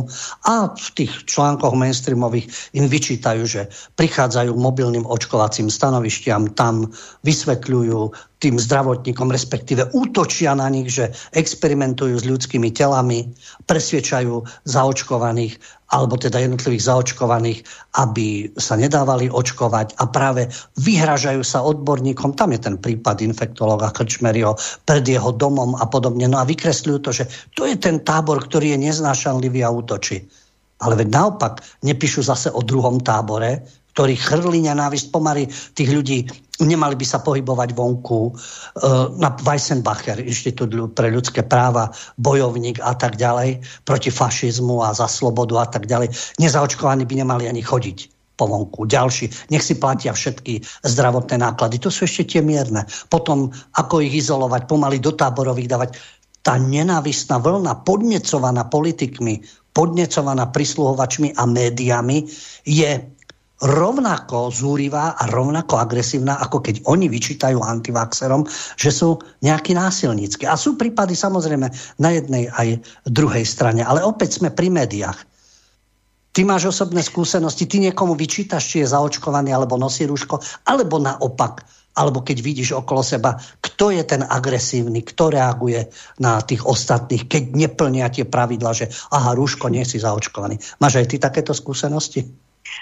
No, samozrejme, tak už dnes má každý skúsenosti s kadekým, ale e, najväčší strach majú zaočkovaní. Tí, tí majú najväčší strach, že to dostanú uh, opäť, alebo ja neviem. Uh, neviem. Pre mňa je to úplne nelogické, nepochopiteľné, pretože keď raz verím vakcíne a idem sa zaočkovať, tak samozrejme tomu verím, dám dole rúško a už sa mi nemôže nič stať. Už som super hrdina, predsa. Ja neviem, ale najväčší strach, čo pozorujem, tak majú naozaj iba, iba zaočkovaní. No a ak už dôjde na to debata, ja, ja veľmi nevyťahujem tieto debaty, lebo nechce sa mi strácať energiu nejakým obhajovaním alebo proste nejakými zbytočn- zbytočnými dôvodmi mojimi. Ale keď už na to debata príde, však každý sa niekedy pýta, tak uh, skôr ja poviem, aha, ty si zaočkovaný, tak um, ja sa necítim bezpečne, lebo uh, veľa štúdií už hovorí, že zaočkovaní roznášajú teda COVID. Ako ja idem prvá. ale to už v rámci takej, takej recesie. No ale veď pozrime sa na okolité štáty, pozrime sa napríklad na Izrael, však e, takmer všetci zaočkovaní sú e, covidovými pacientmi. Takže ja si skôr myslím, že my nezaočkovaní sme oveľa viac ohrození, než očkovaní, ale e, ten strach majú práve oni. Je to zaujímavé, nelogické, ale je to tak, aspoň z mojej skúsenosti.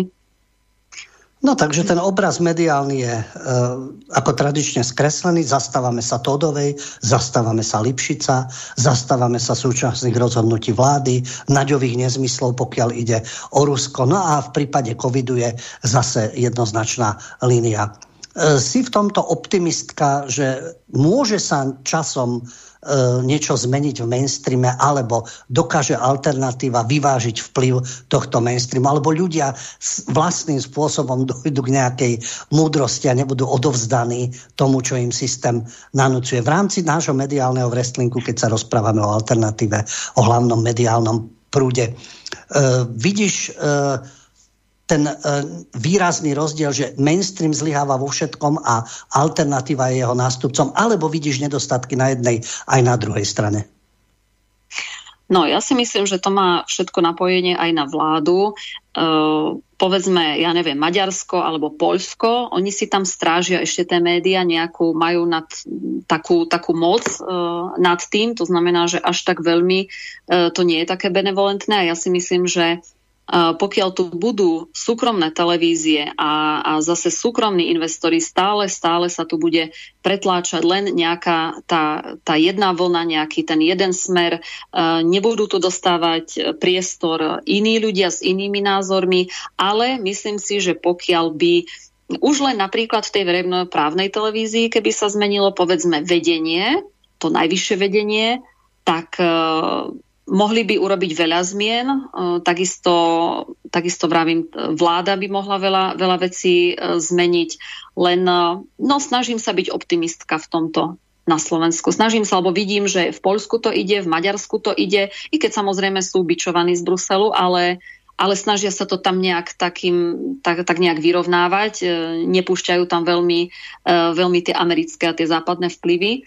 Takže ja sa snažím byť optimistka a ešte, ešte k tomu by som povedala k tej takej mediálnej psychóze. E, v prvom rade e, napríklad, e, jasné, šíri sa tá nenávisť ku, ku nezaočkovaným, tak ako si vravel, že sú agresívni, všetko zlé sa na nich sype, pretože nie je tu záujem o to, aby boli propagovaní nezaočkovaní. Práve naopak, chceme, chceme teda v úvodzovkách, akože my všetci, aby aby tá očkovanosť stúpla. Tak samozrejme tie médiá masírujú, aby mali ľudia pocit, že a keď som nezaočkovaný, tak som teraz agresívny, som nejaký dezolát. A ďalšia vec, e, psychologický krok, ďalší, rýchlo pomenovať ľudí, antivaxer, fašista, dezolát, hej, a, a opakovať tie 3-4 výrazy dookola, dookola, až sa ľudia začnú hambiť za to, že aha, som nezaočkovaný, teraz budú na mňa nadávať, že som niečo menej. Takže tam je, tam je veľmi silná psychológia cez tieto médiá.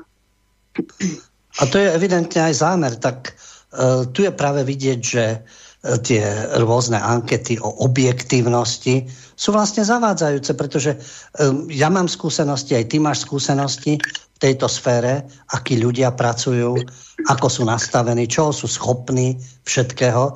A cez tie svoje médiá, teda cez mainstream, pretlačajú tú predstavu, ako sú novinári ohrozený druh a sú to bojovníci. Jasné, tá kauza Kuciak e, takisto nahrala mnohým záležitostiam a e, ten typ novinárov ala Todová, ala e, a Han, Kovačič Hanzelová a podobne, e, vytvárajú akúsi atmosféru, že oni sú tí strážcovia tých správnych názorov, oni sú tí strážcovia toho, tej nejakej našej kvality uvažovania a kritického myslenia a oni sa stávajú nedotknutelní.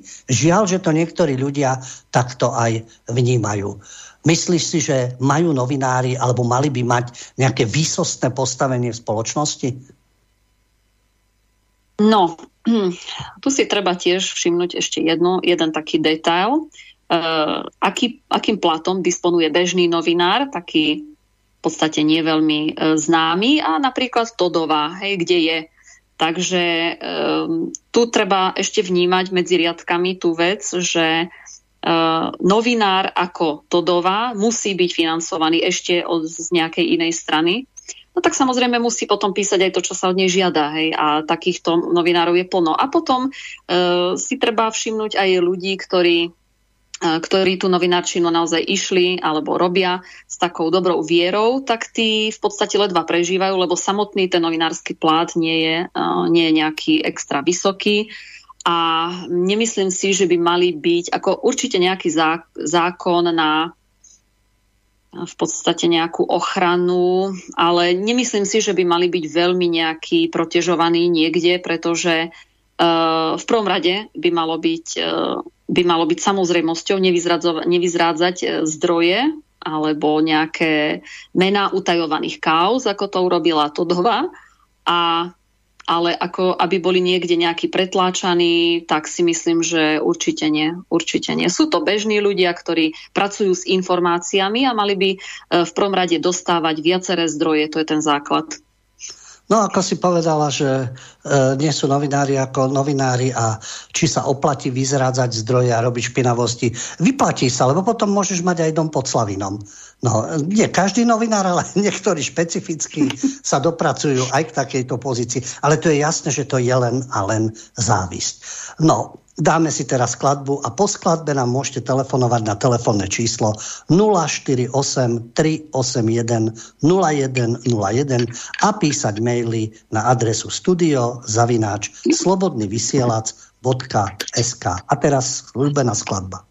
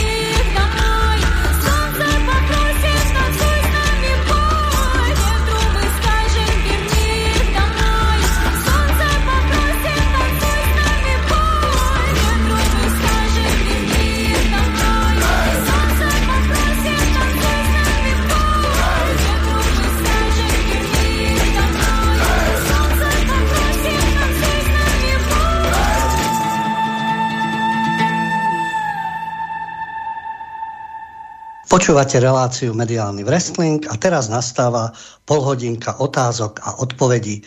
Môžete nám telefonovať do štúdia na telefónne číslo 048 381 0101 a písať svoje maily na adresu studiozavináč slobodnyvysielac.sk Ja poprosím technika Peťa, keď bude telefonát, aby nás upozornil, keď budeme medzi tým riešiť maily. Dobrý večer, do štúdia Banská by sa hlási Peter Spišiak. Máme práve telefón do štúdia. Pán Huďo. Ďakujem. Dobrý večer, počujeme sa? Áno, dobrý večer, počujeme sa. Nech sa páči. Pozdravujem, lebo tu je Peter z Kasu z Beli z relácie, ale mám takú doplňujúcu informáciu a sú to informácie priamo od zdroja. V Prešove, spádovej oblasti, kde pôsobí rýchla zdravotnícka pomoc, mám od blízkej osoby priamo človeka z týmu pri jazdi informáciu, že denne vozia 4-5 mŕtvych po očkovaní. Ale nesmú to napísať, že je to po očkovaní, ale že je to mozgová príhoda, srdcový infarkt, embolia a podobne ďalšie veci. Dnes som sa dozvedel zase z iného zdroja priamo, pre po Pradskej nemocnici sú ľudia skoro všetci zaočkovaní. Pričom na vonok chodia informácie z Popradu, že sú tam sami nezaočkovaní. Otázne je, ako to na Slovensku inde vyzerá a čo sa bude diať dokedy sa toto dá zatlkať do nekonečna, čo budú robiť tie rodiny, ktorých rodinní príslušníci vedia, že sú zaočkovaní a že sú na tých, na tých e, nemocniciach, že tam ležia. Čo to vyvolá? Pretože buď to vyvolá to, že budú sa snažiť to usutlať a, a zároveň tí očkovanci ďalší dostanú strach, pretože vidia, čo sa deje. Nejaká je informácia z východu, myslím, keďže vás počúvam iba chvíľku, takže neviem dáma, s kým, s kým vlastne si mal ten, tú debatu, že aká je situácia v Košici alebo niekde tam. Ďakujeme za telefonát, môžeme odpovedať. Michala, ty máš nejaké informácie no. ohľadne tohto, tohto druhu informovania? Tak ja som, som v Poprade aktuálne a tu teda aj žijem. E, mám tie informácie, E, dokonca musím povedať, že RTVS e, uverejnila aj, aj takú správu, že 83% hospitalizovaných na celom Slovensku sú zaočkovaní, takže táto správa naozaj je. E, vyšlo to teda v našej verejnoprávnej televízii. Tieto informácie samozrejme som počula viackrát, keďže aj v rodine mám zdravotníkov a, a šíria sa z každej strany. Chýbajú COVID pacienti, ktorí sa ktorí povedzme sú v štatistikách, reálne nie sú v tých nemocniciach. Viem dokonca o tom, že dávajú podpisovať nejaké papiere o mlčanlivosti, že pacienti vlastne nemôžu povedať, že majú komplikácie, ktoré, sa, ktoré sú spôsobené očkovaním. Mám také informácie tiež e, zo zdrojov, ale zatiaľ každý mlčí. E, dokedy neviem, ale určite, určite po nejakých pár mesiacoch to, to vypukne, pretože už sa to nedá skrývať. Už v mojom okolí každý má nejaké s tým skúsenosti, pozná niekoho, kto má komplikácie, mal alebo dokonca zomrel eh, po tom očkovaní, ale eh, keď sú ostatní očkovaní, tak stretávam sa s tým, že skôr sa hambia priznať, že je to z toho, pretože sami sa išli očkovať, ale bohužiaľ nemyslím si, že by to vyvolalo v ľuďoch taký strach, že by sa ďalej nešli očkovať. Je to zvláštne, ale ľudia sa chodia stále očkovať napriek tomu, že vidia tie nežiaduce účinky. Žiaľ, informácie máme nie len my. Ja si myslím, že mnoho ľudí pozná zdravotné sestry, lekárov, má ich v rodine. Nie všetci sú takíto fanatici, alebo aspoň v rodinnom kruhu povedia niečo iné. A tie informácie naozaj svedčia o tom, že to nie je tak, ako sú oficiálne vyjadrenia. Samozrejme, že každý sa bojí o to svoje zamestnanie, lebo to je to ekonomické vydieranie. Oni budú tvrdiť, že v predchádzajúcom režime bol stranický nátlak a keď si nebol v strane a nemohol si robiť kariéru a nemohol si pracovať, lebo mal si potom problémy a tvoje deti a tak ďalej. A títo neoliberálni fašisti to robia ekonomicky. Vydierajú ťa, preto to, čo som aj spomínal počas našej debaty, nebudeme uražať tých ľudí, ty si sa dal zaočkovať, čo si ty za primitíva, dezolata, ty covidiot, alebo naopak chodíš na testy. No záleží od toho, prečo ten človek. Ja to chápem, že keď má rodinu a nemá veľmi na výber, pokiaľ si môžeš ty robiť online z domu, pokiaľ tá osoba sa nepotrebuje pohybovať. Tu nejde len o to, že ísť, ako si ty vtipne povedala, na Makarsku a, a, a Plačkové chodiť po svete a podobne, a Cibulkové a podobné covidiotky a viac idiotky ako covidiotky alebo jedno s druhým. A títo ľudia to preto urobia, ale naozaj, keď ten človek by ekonomicky neprežil, ani jeho rodina, ešte bojovať aj o deti v škole, majú to mnohí náročné a nie všetci sú e, len preto, že sú otroci, ale mnohí e, napíšu, že áno, musel som, a ja poznám ľudí z ekonomických dôvodov, môžeme si o nich hovoriť, že sú zbabelci, ale ako hovorím, to závisí od podmienok, o akých človek je, lebo ten, kto v podstate môže existovať v rámci systému, ale nie je donútený každý deň k niečomu a nemá tie túžby niekam cestovať a chodiť na koncerty a do reštaurácií, tak sa to dá. Ale niekto je nútený chodiť do toho zamestnania, byť v tom prostredí, je vydieraný, je na ňo vyvíjaný nátlak a podobne. Čiže mnohí ľudia sú v tomto zneužívaní. A mnohí tí, ktorí do toho vidia, nielen e, Sabaka je, pochopiteľne, a Čekan, a krčmery a podobní, Jarčuška, ktorí sú na obrazovke a iní, ktorí šíria tento covidofanatizmus, ale vedia, že ak sa vyjadria verejne, budú mať veľký problém. Opäť si môžeme povedať zbabelci a podobne. Ani mnohí iní ľudia, ktorí aj nemajú čo stratiť, sa neodvážia vplyvom prostredia, vplyvom rodiny. Je tá hnusná, dusná atmosféra, kde naozaj sa podarilo nastoliť totalitarizmus určitého typu, covidotyraniu. A tí, ktorí tárajú o slobode po 89. na to prikyvujú, tlieskajú a sú schopní súdiť a odsúdiť tých ostatných. No, mňa len zaráža na tom, lebo hovoríme o mediálnom wrestlingu tie informácie, ktoré tu zazneli od nášho poslucháča, takisto ty vieš o určitých veciach, ja takisto. Kde sú tí investigatívci? Okrem toho, že sa neustále zaoberajú kúciakom a pozadím týchto udalostí. Ale veď to je fajn, veď treba zistiť, kto naozaj dal popraviť novinára, kto mal z toho, uh, kto mal z toho profit určitý, čo je v pozadí. Jasné, žiadne konšpirácie, všetko je jasné. Kočner uh, môže za všetko za niečo môže, za niečo nemôže. Je to otázka investigatívy. Ale nech sa nevenujú len tomuto, keď sú takí investigatívci. Nech sa venujú aj iným, aj nahromadeným majetkom, aj zahraničným prepojeniam, aj určitým veciam z minulosti a podobne, keď sa tak intenzívne investigatívne chcú venovať. A prečo nemajú odvahu sa venovať napríklad pochybnostiam o tejto oficiálnej verzii, pokiaľ ide o chorých na COVID, mŕtvych na COVID, liečbu a tak ďalej, lôžka, zaplnenosť a vôbec tú víziu, že čo nás ďalšia vlna a ďalšia vakcína a ďalšie varianty a podobne. Prečo v tomto nepátrajú? Prečo sú všetko konšpirácia a nezmysly? Prečo v tomto nechcú poznať pravdu? Ako nevyspovedajú ľudí, že vážený. Ty si tu sama uviedla o verejnoprávnej televízii očkovaní, ktorí sú chorí. Ono sa to tam objavilo, ale to je presne o tej presilovke. Ono sa objaví jedna taká správa a večer čo večer, covidopropaganda, lotéria, očkovanie, zastrašovanie. Ale v rámci objektívnosti my sme zverejnili takú správu. A prečo ne na základe tejto správy neurobiť otvorenú diskusiu?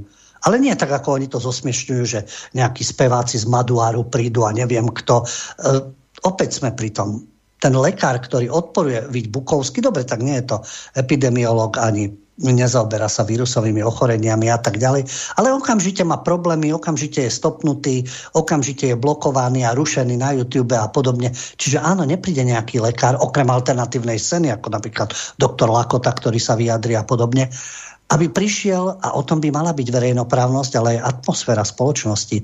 Ten lekár, keď príde do toho štúdia, nemal by sa bať, aha, ja prichádzam s iným názorom.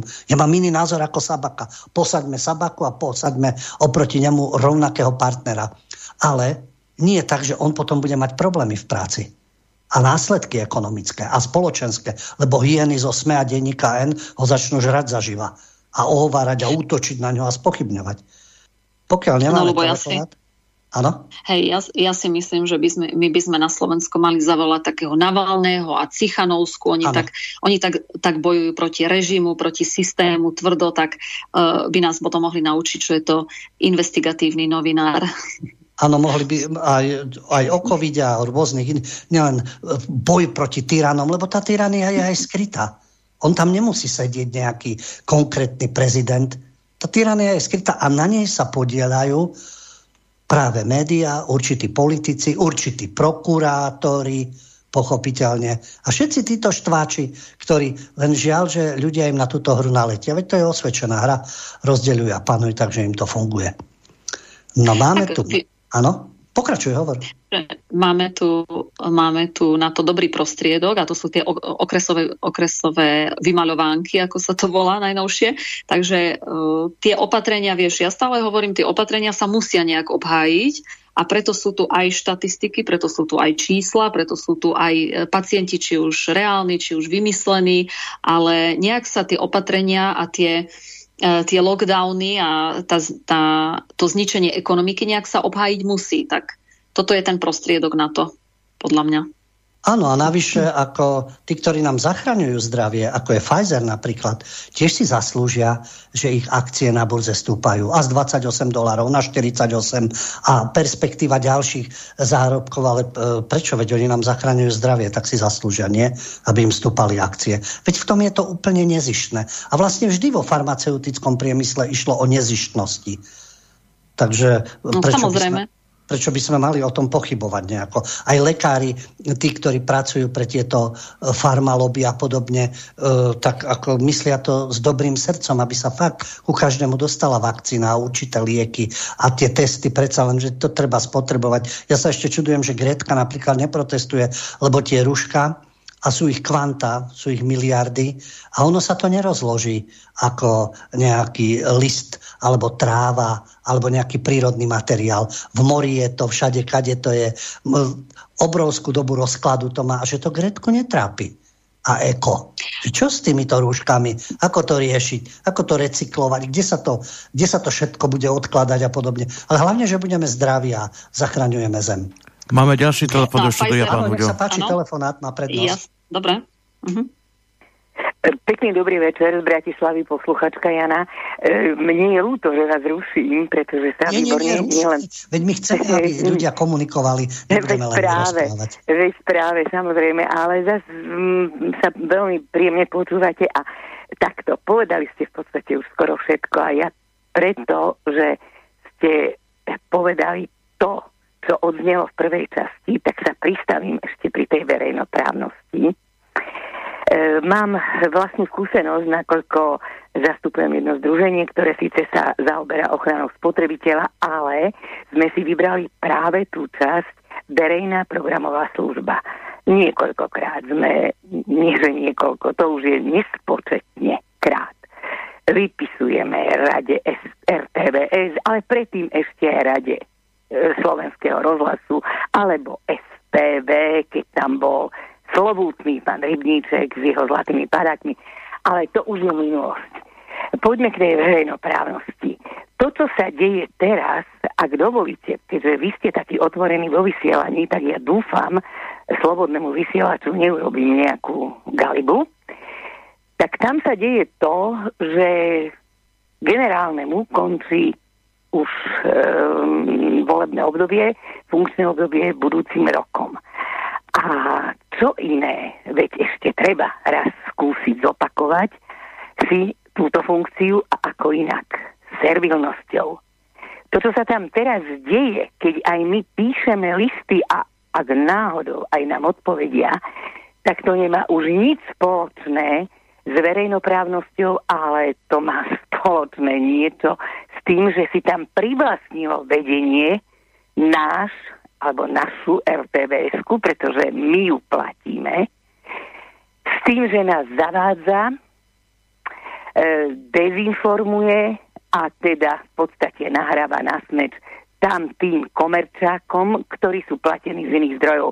Prepačte, ja to inak neviem povedať, či sa mu to podarí obhájiť alebo neobhájiť. Ja viem teda mám tiež svoje vlastné a dobré zdroje, že ak by títo ešte zostali, a tých nechcem ani pomenovať, kto sú to vo vláde, tak tí s ním stejne nepočítajú. Ale dobre, to už prepašte, to je len taká perlička naviac.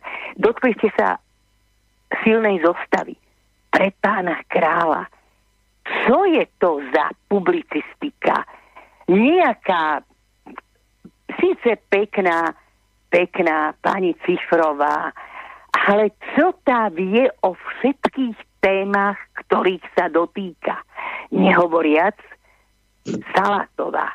Neviem, či ste mali možnosť vidieť jedno, ale neskutočné, hnusné video, alebo ako stand-upistka, tak oni sa neboja mm, ísť do teda skutočne e, mimo e, hranice morálky.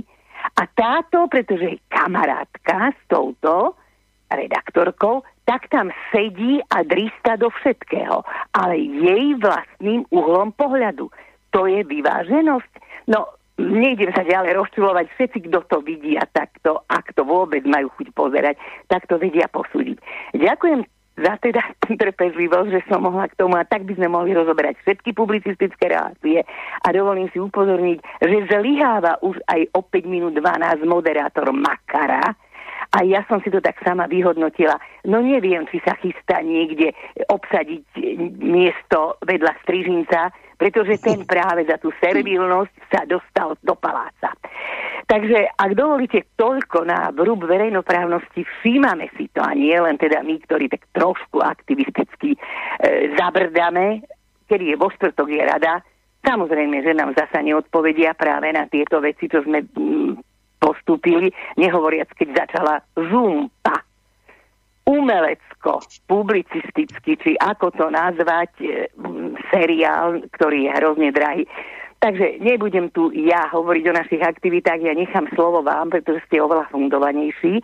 A záverom, ak dovolíte, tak k tomu COVID-idiotizmu, výborný názov, pán Huďo, ale jedno by som povedala, toto je pandémia strachu to je cieľená polarizácia spoločnosti a naozaj už keď sa nebudú chodiť tí, ja neviem, na 50% to nedosiahnu, nás zostane viac ako 50% neopichaných, tak asi sa budeme kinožiť medzi sebou, medzi susedmi, medzi, ja neviem, s tými, čo budeme kupovať v obchodoch. Ja mám z tohoto veľké obavy, a neviem, varí, pani, ktorá je na linke, prepašte, ja som si nezapamätala meno, ale vidím, že teda aj počujem, pardon, že máte nielen informácie, ale aj teda už um, prax v tomto celom, čo sa tu deje. Vy ste tak optimistickí, že to varí raz skončí. No, vy ste mladší ročník, ja som už teda cez 70 nemám prečo sa nepriznať a poviem vám pravdu, že ja by som sa rada toho dožila, kedy sa to skončí. A neopichaná, nekovidovaná, pretože chrípok som si zažila a brutálnych v mojom živote niekoľko. Ja vám prajem príjemné vysielanie, teším sa na záver tohto a samozrejme na pokračovanie v wrestlingu. Do počutia zatiaľ. Ďakujem veľmi pekne za skutočne fundovaný telefonát. Názorovo môže byť iný poslúchač inak zameraný, ale o tom to je. Tu nemáme s tým problém. A to, čo ste naznačili, vlastne otázka verejnoprávnosti. Aj silnú zostavu som pozeral, to chce silný žalúdok.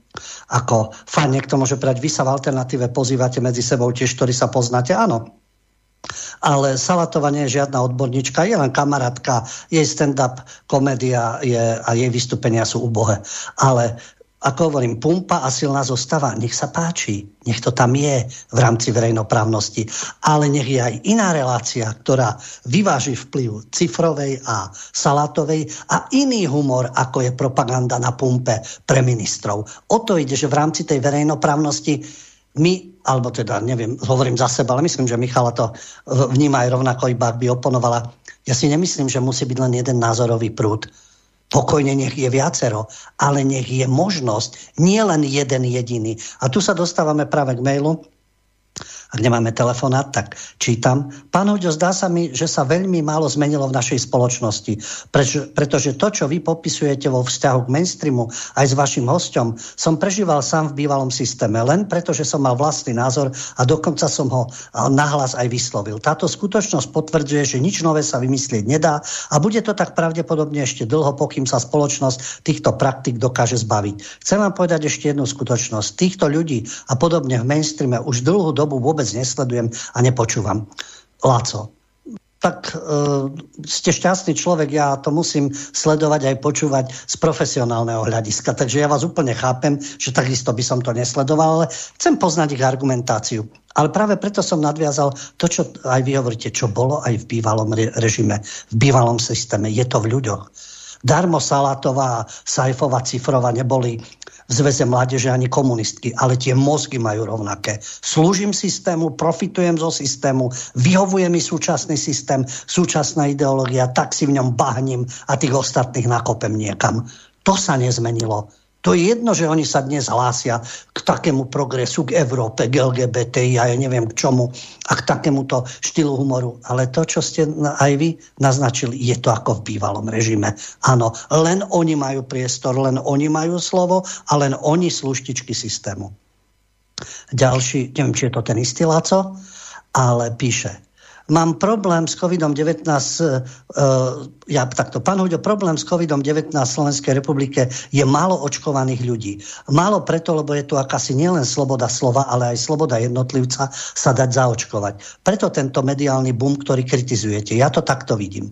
Som si vedomý, tak ako vy, že očkovanie nie je spása, ale si myslím, že nie je žiadna iná účinnejšia cesta zbaveniu sa COVID-19.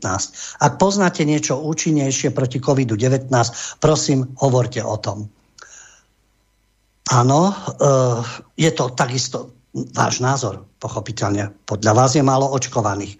V poriadku, veď o tom má byť tá diskusia, že ponúknite aj druhá strana, je toto jediné riešenie. Naozaj je toto jediné riešenie, ale my tu môžeme rozprávať čokoľvek, ale skutočne odborníkov.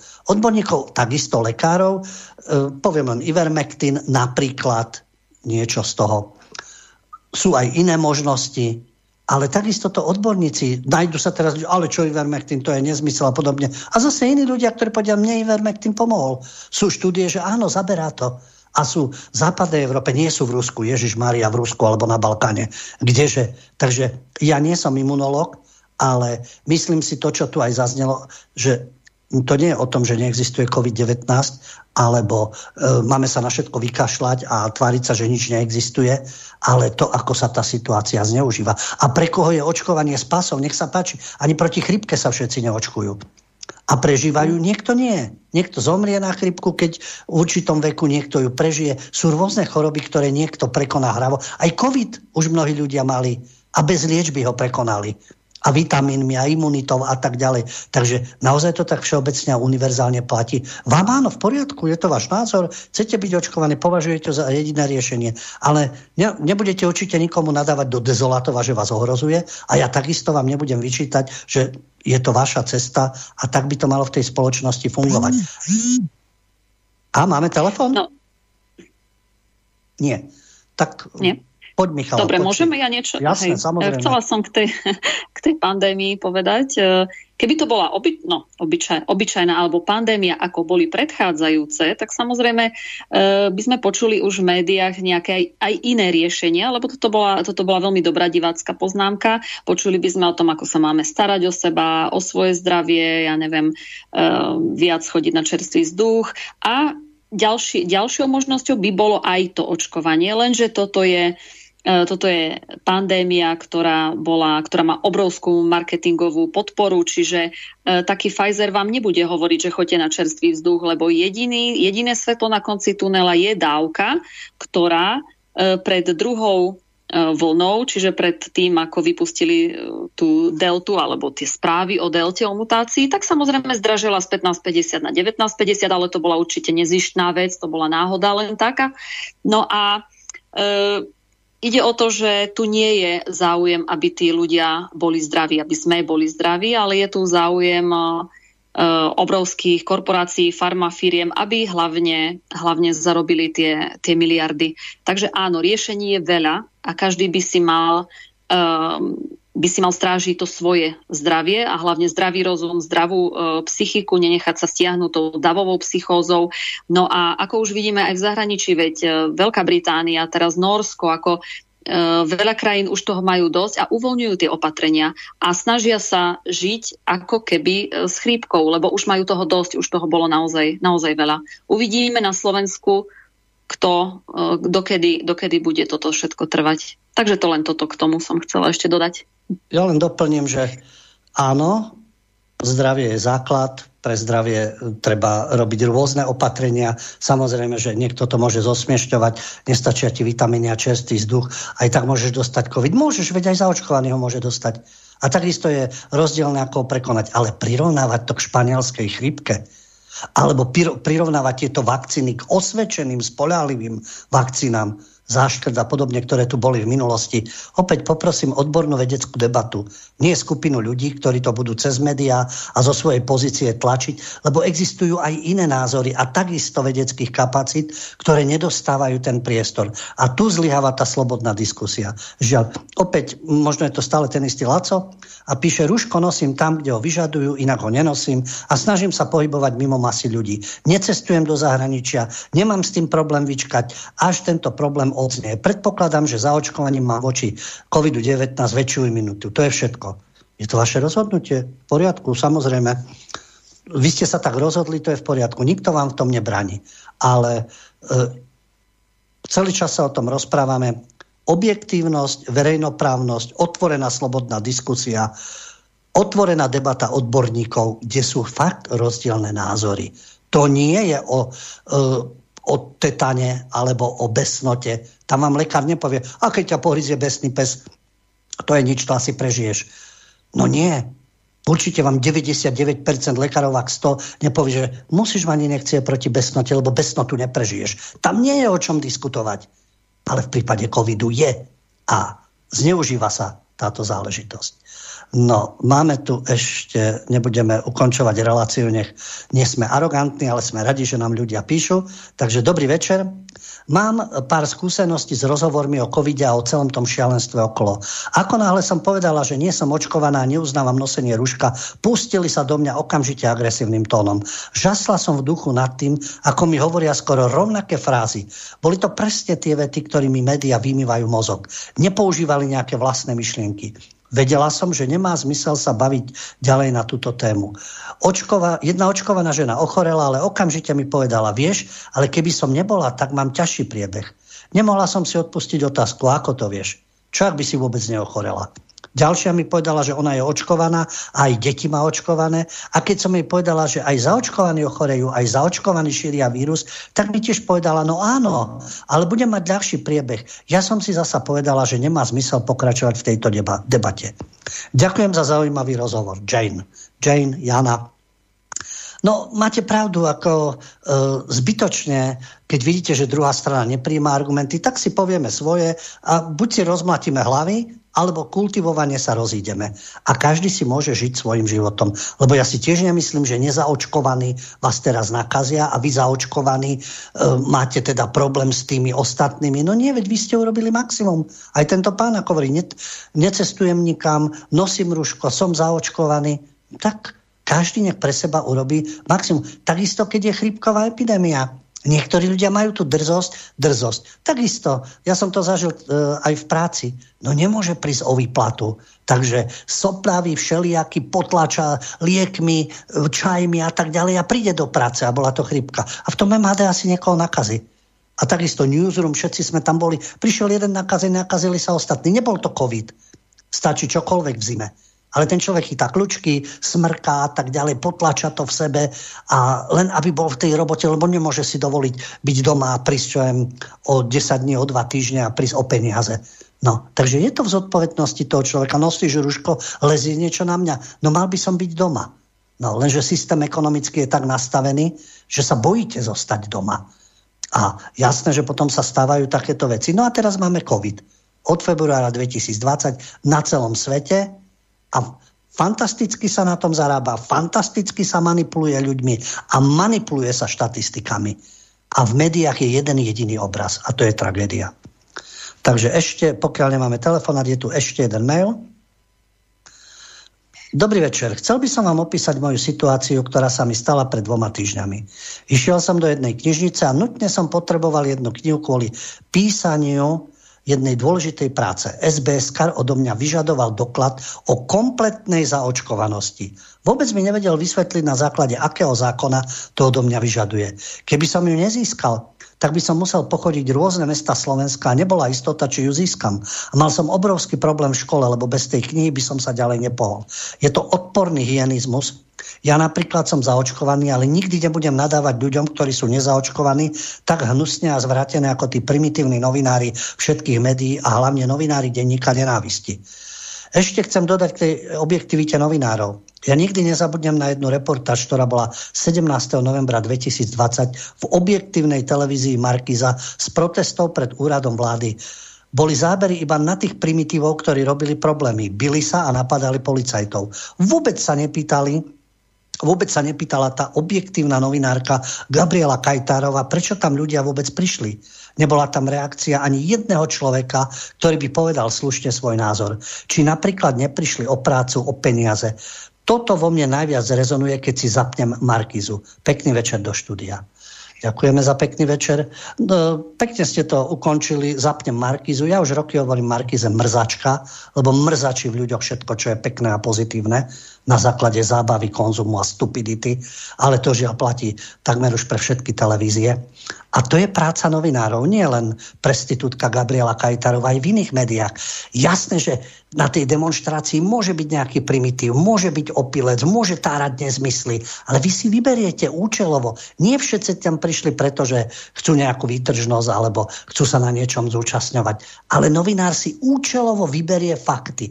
To je tá objektívnosť. A uvažujúci človek to vidí. Ak nechce vidieť a patrí len do jedného fanatického tábora, tak potom sa nikam nepohneme. Vždy to budú fanatické tábory a budeme si rozbíjať hlavy a kto bude silnejší, ten viera. Kde sa chcete ďalej pohnúť. Ale potom sa nečudujte, že iní vám budú rozbíjať hlavy a zakazovať niečo, keď sa dostanú k moci. A takto to do nekonečna. A klobúk dolu pred e, týmto našim poslucháčom, že on ako zaočkovaný nepodlieha tejto, tejto covidohystérii, ale naopak má na to svoj názor a má oveľa vyššiu úroveň ako títo primitívni prestitúti, ktorí sa bijú do prs, ako oni bojujú za pravdu. Lebo kuciak, kuciak, kuciak. Pri mnohých iných veciach tisíckrát zlyhali. A schovávajú sa, a to je tiež hyenizmus, len za kuciaka. Taký ako Diko, taký ako Bárdy. A celý tento spolok restitútov, špinavcov, ktorí sú schopní obhajovať čokoľvek, lebo momentálne žerú tento systém a žijú z neho fantasticky. A to je dôkaz ich duchovnej aj duševnej úbohosti. Michala, keď máš ešte niečo k tomu, povedz si. To bol posledný mail. No, ja som len na Margo toho mailu chcela povedať, že uh, tí ľudia, ktorí uh, pozerajú správy, tak uh, sme, ak by nevedeli, tak sme oprostred ukrutnej pandémie a tí, ktorí nepozerajú správy, tak dnes máme krásny útorkový večer. No, pekne si to zhrnula tak to bolo také konšpiračné a nebolo to progresívne, ale potešilo. Michal, ja ti chcem poďakovať aj za seba, aj za štúdio, aj za všetkých našich poslucháčov, že si prijala pozvanie a otvorene si sa rozprávala. Ďakujem veľmi pekne za pozvanie a ďakujem aj tebe, Lubo. Ďakujem štúdiu Peťovi, vám za pozornosť a dúfam, že o dva týždne opäť sa počujeme pri mediálnom wrestlingu. Príjemnú dobrú noc do počutia. Táto relácia vznikla za podpory dobrovoľných príspevkov našich poslucháčov. I ty sa k ním môžeš pridať. Viac informácií nájdeš na www.slobodnyvysielac.sk Ďakujeme.